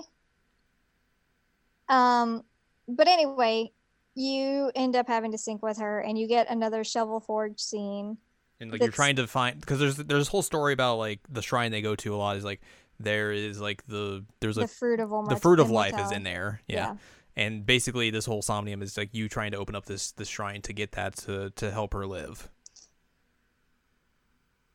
but also fighting off like the UFOs and stuff that she was Yeah. talking about. Um, so it's, it's a big thing. You end up giving her the fruit um, after like growing the tree and the somnium and everything. Um, and so Date and his original belief of like things I do in the somnium can change reality. He's like, this is going to cure her. She's going to be okay if I do this. I can save her. Mhm. Um, it it doesn't. Whoops. Um, so she's dying or dead. I'm not sure exactly if she actually dies in this, but it's not good. No. Um, so she dies in Date's arms in that that abandoned factory. Which leads you back to the other route of hers, where you have to basically not believe her. Yeah. So you don't believe her in this one, Mm-hmm. and um, she gets very upset um, because she thinks that like she's still having like people follow her and all. Um, so they end up going to the diner um, to ask Ota like, "Hey, what's this about?" And I think Mizuki's there as well, where you learn that like she has a better trident than him. Wait, is is that? I thought we went to his diner. Do, do we go to Sunfish Pocket? Or, or you're talking about his diner. Yeah, but that is funny that she has a better. But I mean, her dad also owned it, so like, True. But you were you were right. I think he, you do go to his diner, um, because you have like an argument. and she's like, "Why don't you believe me?" And then she leaves Mm-hmm. a note saying like, "I'm gonna go with the person I trust the most." Right. Um. So yeah, that's not good. Um, but this is also where we find out that Iris has a brain tumor. And she's dying. She's dying, and she has delusions. Mm-hmm. Um, so that's bad. Um, but also explains a lot because you get a flex in there that like if someone with delusions like you go into their somnium and you sync with them, like you actually will fall for those delusions too. Mhm. Which explains why Date was so invested with that idea. Mm-hmm. It was kind of creepy. Like I told you, I was like, I don't like Date like this. This is weird. Um, so finding out that there was a reason made me feel better about it. There's a reason. Um, then they find the the frozen corpse again when they're looking Mhm. for Iris. Um, they're like, "Hey, that's not cool." Um, because Aiba says that she found somebody, but it's not anybody living. Um, but then they realize like, "Oh, she's frozen solid, so that's weird." And she's been frozen solid for like years. Yeah, Also, you find Um, her in like a forklift, yeah. like the engine compartment of a forklift. Um, so you eventually find out that it was a friend of Hitomi and Renju who Mhm. disappeared 18 years ago. Mm-hmm. Her name is Monica. Mhm. Um, M A N A K A, even though it sounds like Monica, like M O N I C. A. Manaka. Manaka. Um, so Hitomi won't tell you anything. Mhm.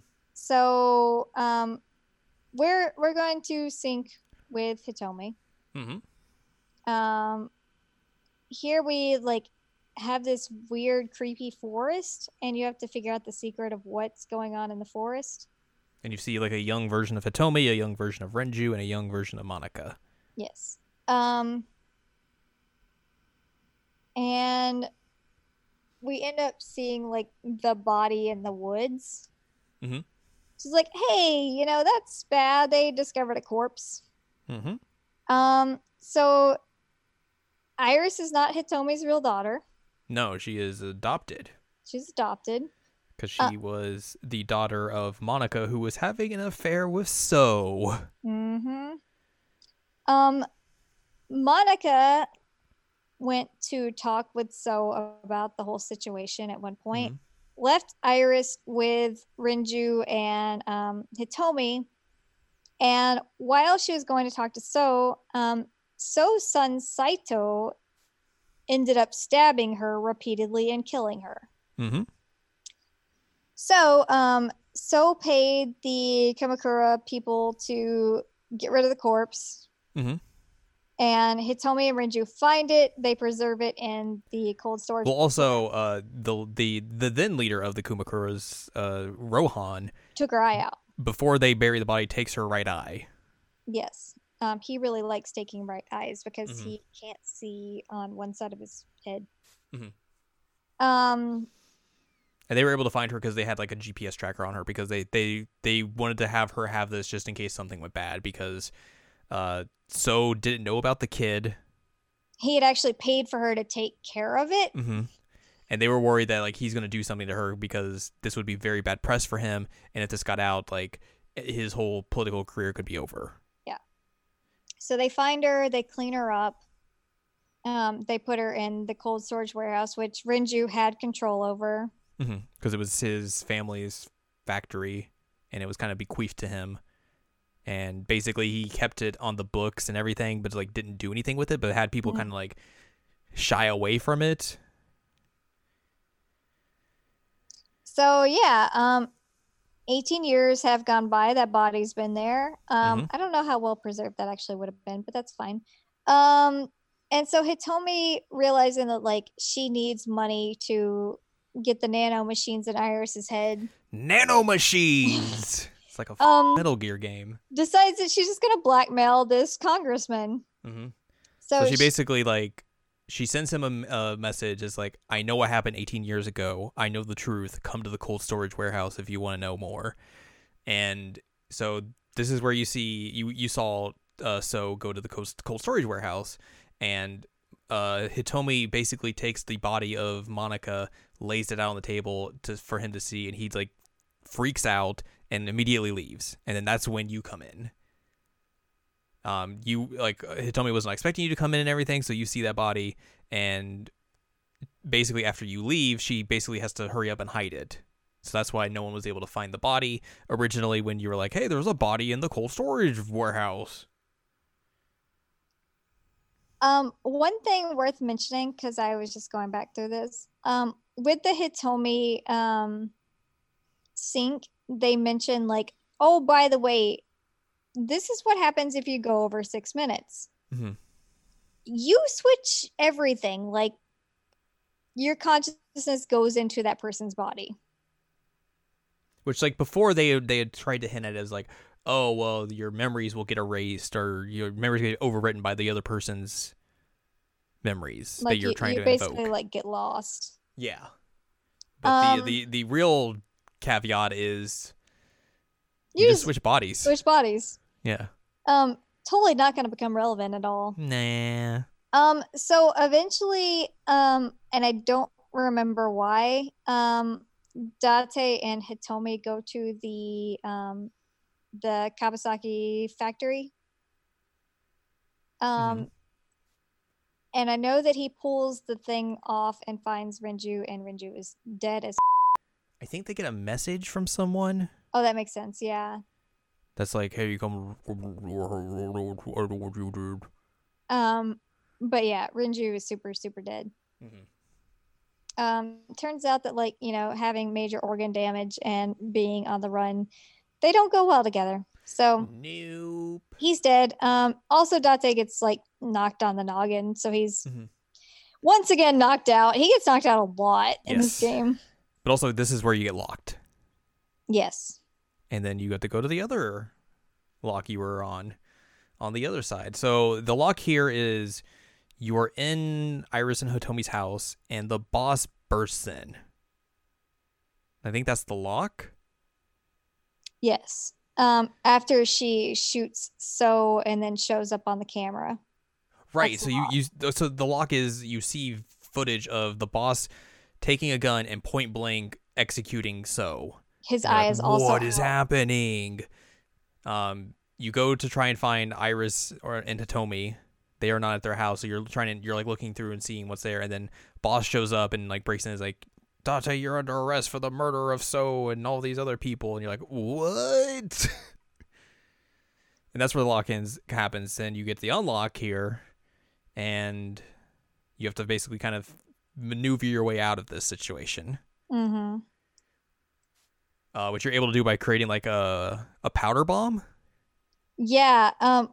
Again, a situation where I was like, "Hey, there's a porno mag next to you," and I was like, "Does this porno and milk?" And you're like, "Yeah, you're a weird Santa." Um. He's like, Actually, that's a collector's edition, so limited. Oh my god! and uh, so they throw the the flour out. It's not milk; it's flour. Um.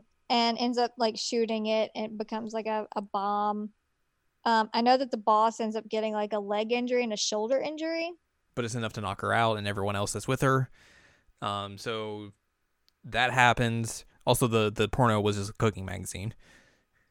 tragic. Tragic. Um, so you, you basically take the boss and you go investigate her, try Yeah, to figure out what is going on. He thinks that since she shot so and also the eye was out, that like She is the killer. Boss is the killer. So you go and investigate her. Um, yeah. And I say her with quotation marks. So this was my least favorite of the um the syncs because this one was really hard. Yeah, it's it's a very tough sync, but also like it's very plot relevant. Yeah.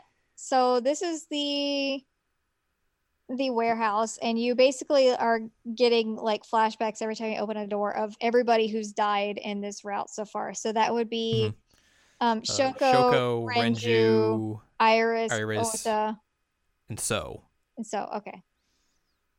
So basically everybody did. yes. Uh, it's a very time constricting one because you basically need to have items to get through these specific doors that show you a person dying. So it, it is it's probably the toughest puzzle out of the entire game, but obviously it's a very late game puzzle, so that makes Mhm. sense. Um, You but have yeah, to basically save a bunch of like one second things because the doors take Yes. nine nine nine hey, seconds Um, to open. But yeah, like it's very much the one that you have to like. I need I need to memorize exactly what I need to do in what order, Yep. and also pick up these items specifically at specific spots, and do all that. Um, but yeah, you eventually learn that the person who killed all those people is the same person. But they've been switching bodies. They've been switching bodies. So um, you had some some pretty terrible things like Renju killed Shoko, hmm Iris killed Kills Renju. Um, So, So kills, Iris and Ota. Oh, Mhm. Yeah. and then Um, boss kills So. yes. and then you basically you interrogate this person who is the boss and you learn that it is actually uh So's son Saito hmm who has transferred from body to body to body to body to body to where he is now and it's basically just getting rid of the other bodies he transfers from to get rid of the evidence. Also, he's been feeding them the eye. Hmm because there's always been this question of like, where are the missing eyeballs? you also learn that he is one half of the original Cyclops killers. The other was, was it was him and Rohan. Mhm, the other uh, Kumakura. yeah the the former leader of the Kumakuras um Um, you also learn that you were in Saito's body. You have Saito's original body. Um, he basically says like, Hitomi has a bomb strapped to her. I Mhm. want my body back. I'll tell you where she is if we switch via sync. Mm-hmm. Um. So he does tell where she is, but also he just blows her up anyway and Yeah. explains like, "Well, I did tell you. I kept my promise and it's fucked up." Um so that was real messed up. And then we could go back to the other side where people are alive. So this is where you're going to get a lot of information. Um, so to preface this, preface this, we need to talk about 89 Yep. because he is going to become a very important person Mm-hmm.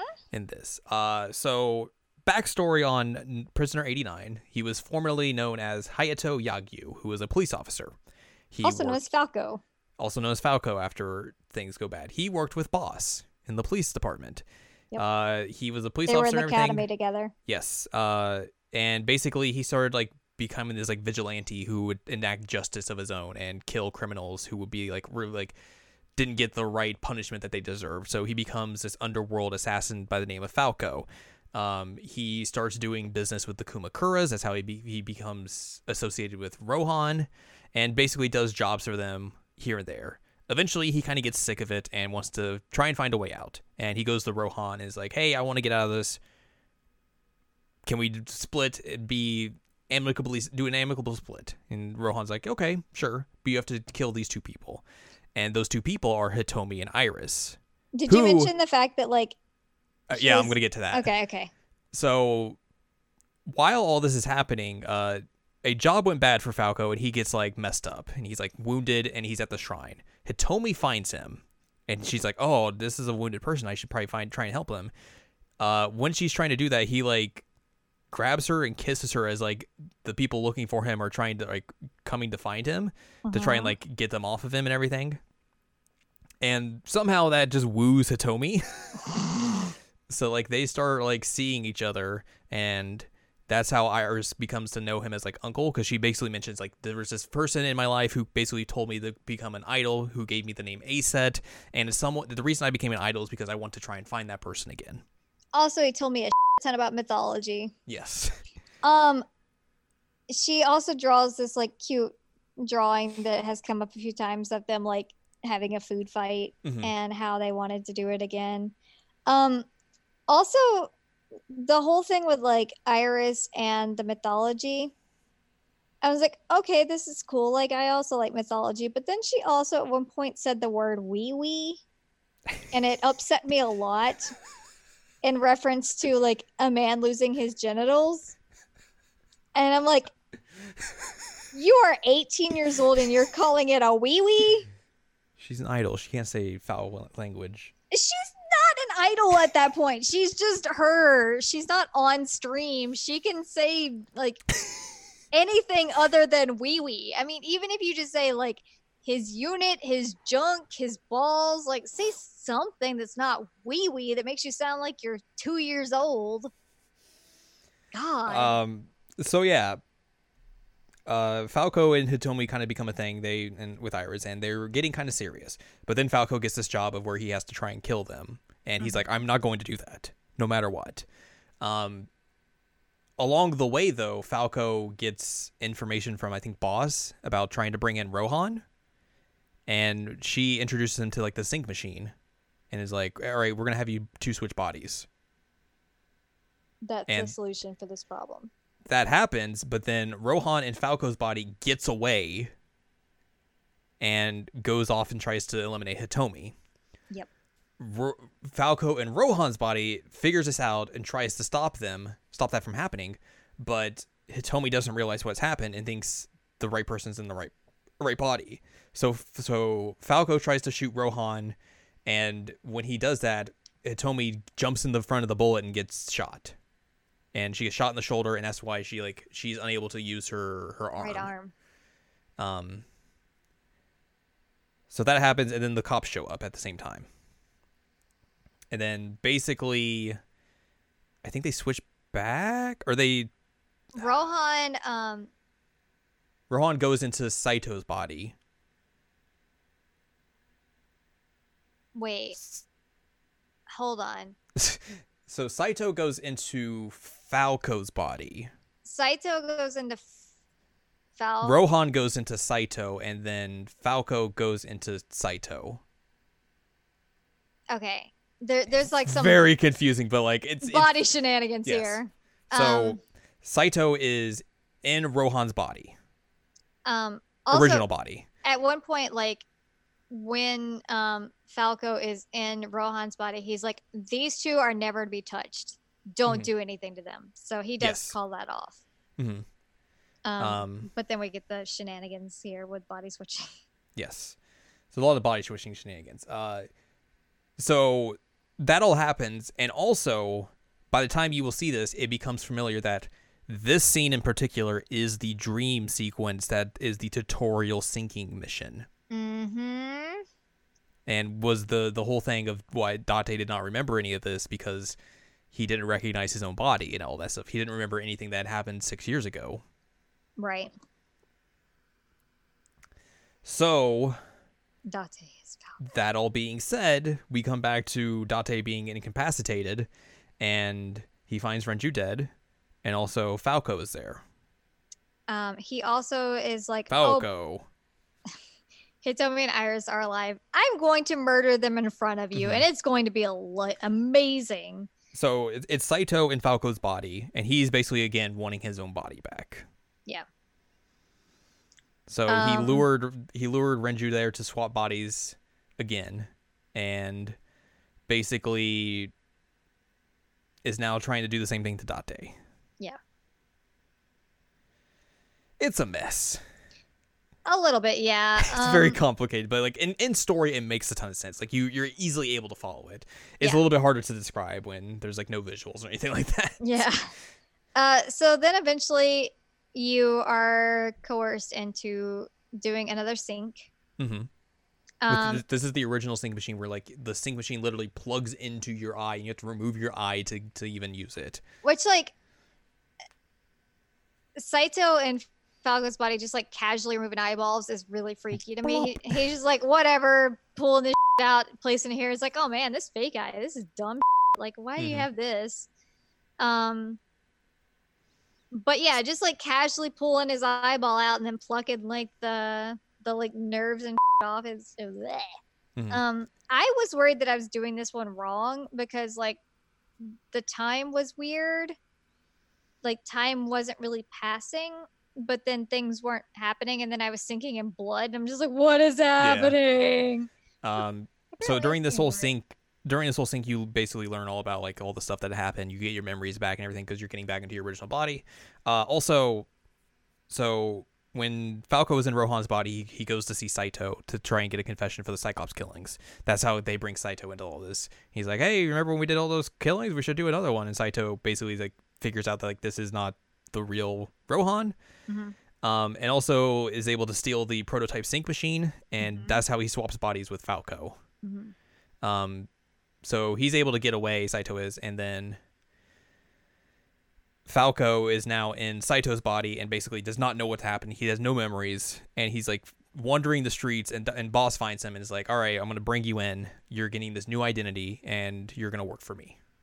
Um, also, I don't remember exactly what happens, but there's some kind of oh, um, there's some more body switching shenanigans, and the fact that like at one point, um, Shoko Mizuki's mom is put into um Rohan's body. Yes, because there is a story about when you first meet the Kumakuras. He's like, uh, Date's like, no, Rohan's the leader of the Kumakuras, and uh, like, no, I am. And I was like, Date, Rohan w- committed suicide a year ago after jumping off a roof. And he, Date's like, yikes! Uh, you learn that um, Saito in Rohan's body finds Shoko and basically body switches. So he puts Shoko into Rohan's body Mhm. while she's unaware of what's happening, and she wakes up, finds this, and jumps off a roof. Yeah, she she can't handle that. Mm-mm. So that's how he dies. the the Shoko who was like killed earlier is not actually Shoko. It's her body. But it, it- Yeah. it, was a whole lot of like mind because Mhm. it was supposed to be like this weird thing of like Renju is killing her and then Iris is Mhm. killing him. It, it's just a lot of like messed up junk because this dude's real messed up. Yes, Like it's very true. he only gets pleasure out of killing is what they said Mhm. like that's the only time that he ever gets any kind of like um like chemical pleasure from his brain Yeah, because like his brain doesn't produce emotions in the same way that other people do. so he just likes to murder and i think they said that monica was his first one that was a human that before he was just killing animals Right. so that was when he got like Hmm. obsessed with it So they the body switch happens between uh, Saito and Date, so they're back in their original bodies. Um, he's Saito's gonna make Date watch Hitomi and Iris get killed, but uh, Saito gets ambushed by Moma because Aiba called for him to come help. Um, they're able to fight through the rest of this plant and everything. Um, Saito holds Iris, or yeah, Iris at gunpoint, and he gets jumped again by uh, Hitomi and Ota. They're able to get get away. They they chase Saito up to like the top floor where he he captures Hitomi, puts her at gunpoint, and Date has to figure out okay, what am I gonna do? Am I gonna try and shoot him from over here, all the way over here on the other side of this like catwalk, or what am I gonna do? Date remembers back to there was a conversation like before some of this happens. Like it's a li- it's a late game conversation between him and Aiba, and Aiba brings up the idea of like, what if something happens to me? We need a contingency plan, and they come up with this idea of like, okay, if something happens to either of us or something, if someone tries to steal you, we will have a two-factor authoriza- authorization kind of thing. The first thing is Date has to Date has to has to say a lie. No, it's a number first. Oh, Was it a number for number first? So it's he a gives number. the number first, and then he has to say a lie. So so she comes up with a number, and then Date's like, "Well, we can't just do that. We need a second one." And then Date's like, "Well, if I say a, a blatant lie, you will know to execute our contingency plan." And at one point, like, there's a thing with Saito that he was like, "Oh man, you know, originally I was just going to like blow your head off, but now you've done this, I'm going to blow everybody's heads off." Um, which, interestingly enough, once this um self-destruct thing, uh, she gives that he well, they do the number, and then his lie is that he hates her. Which the number is. Give me a second. I gotta remember what the number a certain letter is associated to. So it is four one two zero five. Which if you take if you take those numbers and, and put letters to them, like in the in the in the alphabetical Alphabet. order, it spells date. Yep. And then so he he says the number and the lie he says is that he doesn't want to see Aiba anymore. He's not going to miss her. That he hates her, That he hates her. and So she's she- like confirmed. Mm-hmm. Because because he because she is still in Saito's head, Yeah, for some reason he decided to pick it up, even though he said he hated Mhm. it. and uh, she executes the program and literally blows his head off. Blows his head completely off. Mm-hmm. Which I will say, one thing that's really interesting is how different they make the facial expressions of like Date and then Saito in the original body.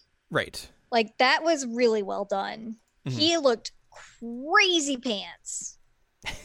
Crazy Um, pants. He was crazy pants. But yeah, he he gets his head completely blown off. Mm-hmm. Um, yikes. So that's But, uh, you're able to save the day. Yay! Three months later. So you time warp to three months later, as uh as your epilogue.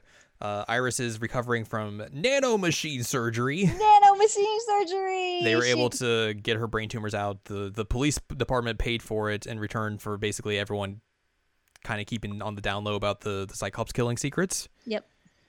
Um. So and then you basically kind of go around to all the characters and Say have a chit chat with them. Um. You go talk to the boss. Oh, sorry. I was gonna say that at one point you go talk to Moma and he um He's like, I, I got all the, the boys in the A set. uh he does do that and then they all do the A set game and then he asks like, Hey, I really want to motorboat her. Could we could we make this happen? And um Date, who is now in his original body, Mhm. but still is going by Date because he's like, that's my identity now. Mhm. Um, he's like, yeah, sure, we can make that happen. And they end up like propping up like the passed out bigger dude yeah. on the desk and like have Moma motorboat him. And he's like, this is the greatest day of my life. It's like, oh, buddy. Um. So you you also don't have an eye still. You have a fake eye. Yeah. Uh, Glass eye just put a in. fake eye. Yeah. Uh, you go to talk to boss and you get unexpectedly knocked out by her. She just knocks you out, and you wake up in the sync room with Pewter, who's supposed to be, uh, be in jail, and he Yep. and Date's like, "What the?" F-? Why are you here? And Pewter's like, ah, "Well, I, I had a favor to do, and I was the only person who could do this." Um, Also, Sorry about things. jail. yeah. Uh, you go see So, and So is not as angry at you because you're not you don't look like Saito anymore. Yep. Uh, he's no longer a politician, and basically is just like, we don't ever have to see each other again. Yeah. Uh, he also talks about how like he was the one behind like that whole Kawasaki district becoming abandoned and everything because he just wanted to make money off of it. But it was partially Saito's idea too. Yeah, yeah, yeah. Uh, Mizuki is now the owner of Lemnes- Lemniscate Mhm. because she inherits? Renju. Yes, I, I don't know. Keeps I, whatever. Because basically, she just inherits Renju's ownership. Mhm. Then they're still arguing, Yep. but it's good. Uh, Ota is basically trying to work multiple jobs and Well, they're arguing because of eggs. oh right, eggs. um, which ended up with me having a conversation with you about eggs because sh- she makes the eggs over easy Mhm. And he's like, No, that's disgusting. I like my eggs over well. And I was like, I mean, he's right. That's the only way to eat eggs. Um, so I can understand why he would be upset. but um he's having to use like Iris as a go between so that they can actually talk to each other because they're upset at each other about eggs. hmm Uh, Ota's working multiple jobs and trying to like make himself a better person. Make ends meet So, with his mom. Yeah, and support his mom. She's his mom's also taking medication to help with her uh, Alzheimer's, and she's also like okay with Iris now. hmm And Uh, hoping that she will become her daughter-in-law, and Iris is like, Mm-hmm. Uh, also, everyone just thinks Date got plastic surgery. yes. That's why he looks different because no one could know about syncing. Um. So what they said is that um apparently like his face was damaged in the explosion that like destroyed Saito is, is what their what their The argument. is. official reason. Um. So they had to give him plastic surgery. So that is that is his reason for why he looks like he does. Everybody's Uh, like, wow. And some people are like, oh, I like this look better. mhm. Uh, and then finally, Aiba or Iris takes you to the the the the warehouse district, hmm and she gives you a surprise of, by the way, Aiba's back, because um the whole thing with her doing the self destruct thing is that Pewter had basically started like erasing all of her files and all the stuff in the cloud and all that sort of stuff. So Mhm. like the only thing that was left of her was the local version of her. So when she self destructed, she was dead. Yeah. But now she's back, back from the dead. Um. Apparently, because of the system, um, the Wajit system. the Wajit system, there were some some backups every once in a while, like of Mm-hmm. individual files. So she was able to pull on that. Well, Pewter was able to pull on that. Mhm. So like once you're when you're unconscious at ABIS, he basically puts all that into motion and puts the new Aiba into you. And then the game ends on a dance. Yep. Um, oh, good. the dance was hilarious. I really still hate the vocals of this song, but the only vocals of this song that I dislike are Iris's vocals because everybody else gets a shot at singing in this, and it's amazing. Like Mizuki has one of my favorite parts because hers is basically just like about beating the out of people. It's true. It's real good. Um, and Ota is basically like, "Hey, I love you, mom." Mhm. Um, with like a weird pelvic thrust at one point. um, but everybody's there, like even the inspector, which we haven't even mentioned the inspector, but like the whole gag between the inspector is that like nobody ever remembers his name. Like there's wear- a there's a moment in the beginning of the game where like you could just like continuously ask for his name yeah, and the guy just keeps getting like this is my name. This this this is my name. Just keep getting more and more bummed. Um, because like if you read his character profile, it mentions like one of the things that makes him super upset is when people don't remember his name, uh, which is great. But um, like eventually you talk to him and you like say his name. He's like, "You remembered!" And gets so stoked. But he's one of the dancers, which is exciting. Mhm. You have the like a receptionist, and you have one of the mermaids. Um, I'm trying to think of else is there. Uh, the taxi driver's there.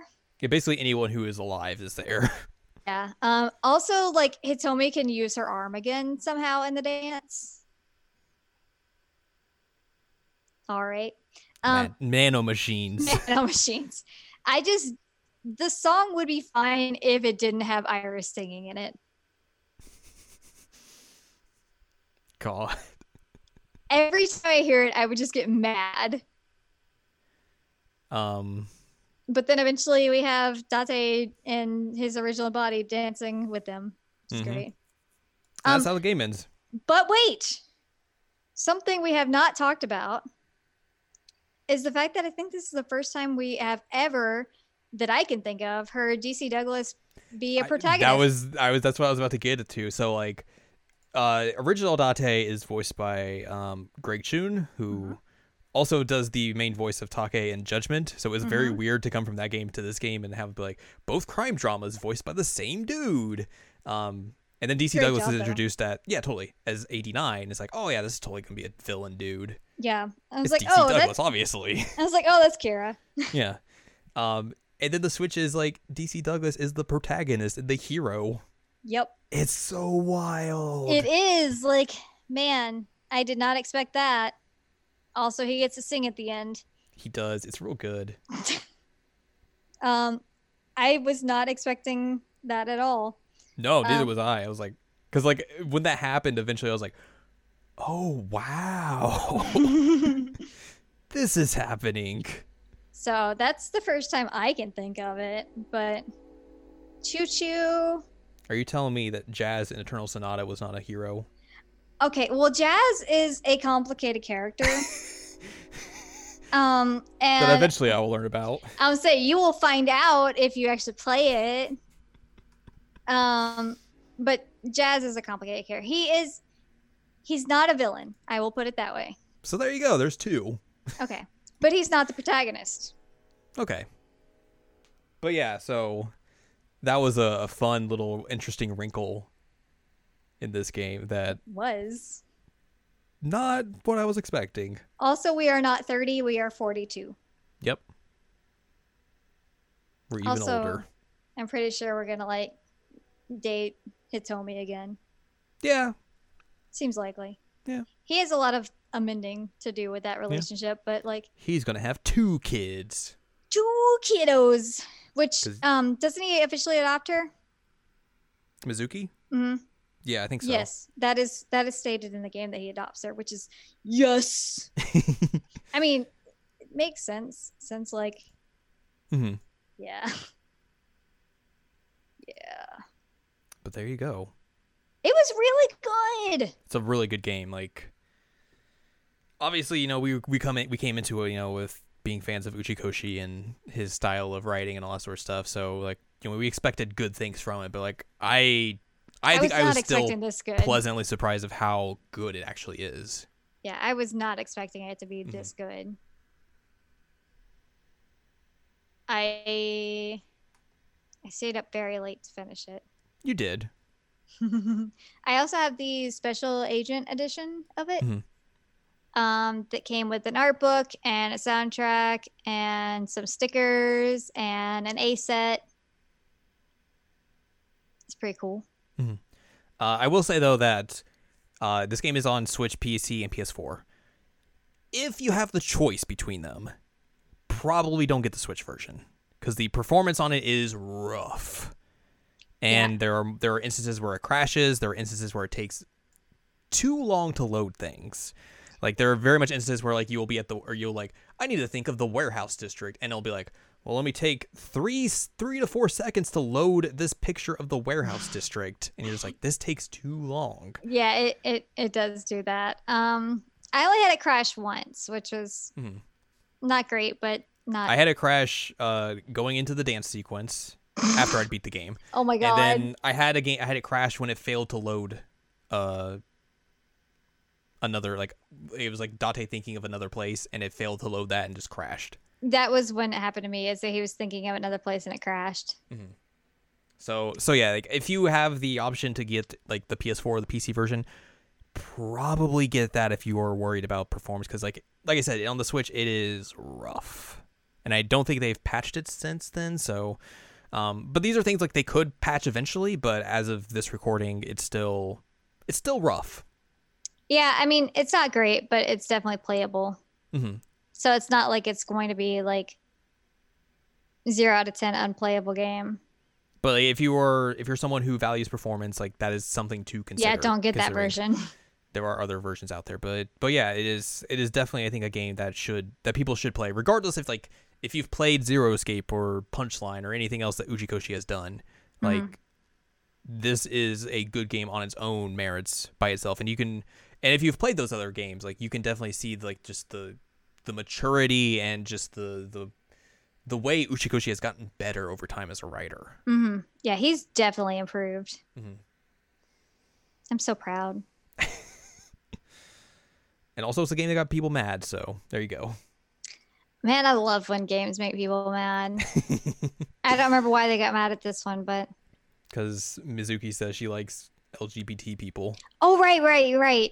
That was actually really great. Um, she straight up is just like, yeah, LGBT people are cool. Like, cause he asked, like, are you afraid of mama or something like that? because Mama And- is like uh, she's the barkeeper, but she identifies as non-binary. Mhm. So there's And- that, and then yeah, obviously like, Mizuki's like, Mi- "It's cool." Gets asked about it, and then people are like, "Well, the, the, the translators were clearly saying this," and then someone's like, "Here's the Japanese version where she's saying basically the same thing." Also, there is a a a note about what LGBT people are in the the the game log, and it's literally like, "This is the definition of it," and it's like, "These people are rad." Yeah. Like obviously Uchikoshi has no issue with that. Mhm. Um one thing that I will say um as a as a note on this that I'm pleasantly surprised about um and I know that this is a terrible thing to be pleasantly surprised about and I I understand that as I'm going in. But there were several times that like Iris was clearly hitting on Date Mm-hmm. Yeah. and he's like, No, you are too young for me. And I was like, Good. Good. I am glad that you understand that. Like, Like I wonder like how much of that was actually like his the subconscious of his actual like memories and bodies being like "Uh, nope, don't go this way. But also just like the fact that he's written to be like, uh, nah, no, I'm good. I mean, He's, he, he's he way can- more interested in that in that The busty receptionist. lady. yes, Yeah. I mean, he he can be a sleazeball. totally. Like, don't get me wrong. He can definitely be sleazy. but like he's um, not gonna go hit on a girl that's ten years his his younger. I want to say Yeah. ten years his elder, but like that's not right. That's all right. Um, it's not something you see a lot in games. That like if there is a Right, younger yeah. girl hitting on an older guy, he's usually like, "Oh, this is exciting. This younger girl's hitting on me." And he's like, "No, you're too young. No, it's not happening." hmm Um, and essentially every time that she's like, "Okay, we're either gonna go on a date or we're gonna play Shovel Forge," he's like, "We're not doing Shovel Forge, but if we were going on a date, it's gonna be like." Okay, we're doing some investigating. We're just investigating. That's it. Um, so he makes it very clear, like there is nothing romantic about this. I am too old for you. hmm Don't don't get it in your head. Like again, I shouldn't have to be pleasantly surprised about that, but I was. It's like, all right, not as bad as you could have been, Date. Totally. Um, yeah, sleazeball, but a sleazeball with some morals. A sleazeball with heart. He is a sleazeball with heart. Honestly, like that's the best way to describe him. That's a really good way to describe him. Uh, So yeah, that that is AI, or I keep wanting to say AI. It's I, the Somnium files. it's I, yeah. Just keeps throwing me off. Um, You remember we have to talk about eyeballs and love, Mm-hmm. and I, and I, and I, and I, I, and I, artificial I, I, I. intelligence. There's so much going It is. on. It's a great game if you want to, if you are interested in that sort of thing. It's um, really great. definitely one to definitely one to pick up this year. And honestly, like if you guys have listened to any of our podcasts and have heard me talk about Zero Escape and how much I love 999, like the fact that I am saying that this is a better game than 999 should tell you something. Mhm. Honestly. That's gonna wrap this episode up. Oh, hello. Almost. Oh, hello. Sorry, I just got a Loki head in my armpit. He's like, hello. I don't know why he decided to shove his entire head into my armpit. We are nearing two and a half hours of this podcast. Oh my god. Right? I guess it is a long game. Eh. Story wise, it's a long game. Like yeah. De- describing everything, I think, is there's a lot of plot. Yeah. Uh, so yeah. If you would like more from us, go to seasonlanguagecheckup.com or sec.cool. Where you can find past episodes of this podcast and other podcasts like Season Language Checkup and Jared and Al Watch. You can find columns and reviews on the site as well, plus a new column on the site where I discuss how Love Live Sunshine School Idol movie Over the Rainbow has a pretty bad time of making a villain Yeah. in this first half and it just completely fails at it. Yeah. It's not good. No. It's disappointing.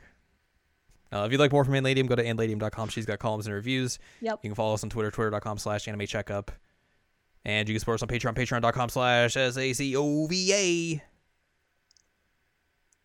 Give us a buck and you get to hear all sorts of things. Shenanigans. Shenanigans in the podcast. Yay. And, and other podcasts.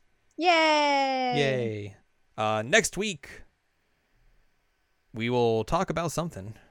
We're in the spooky month after all. We are in a spooky month. Maybe potentially we can finish the one we're working on. I don't Yeah, know. maybe. We, we, have we have a little bit left of that game. We're still gonna. Well, I don't want to spoil what we're gonna do with it, but We will we'll get through it hopefully. point a and talk lot. about it. And uh, yeah, we'll we'll do that and then some other stuff over the course of the next month. So we'll look forward to all that. Yay! And uh, in the meantime, look out for eyes. and AIs.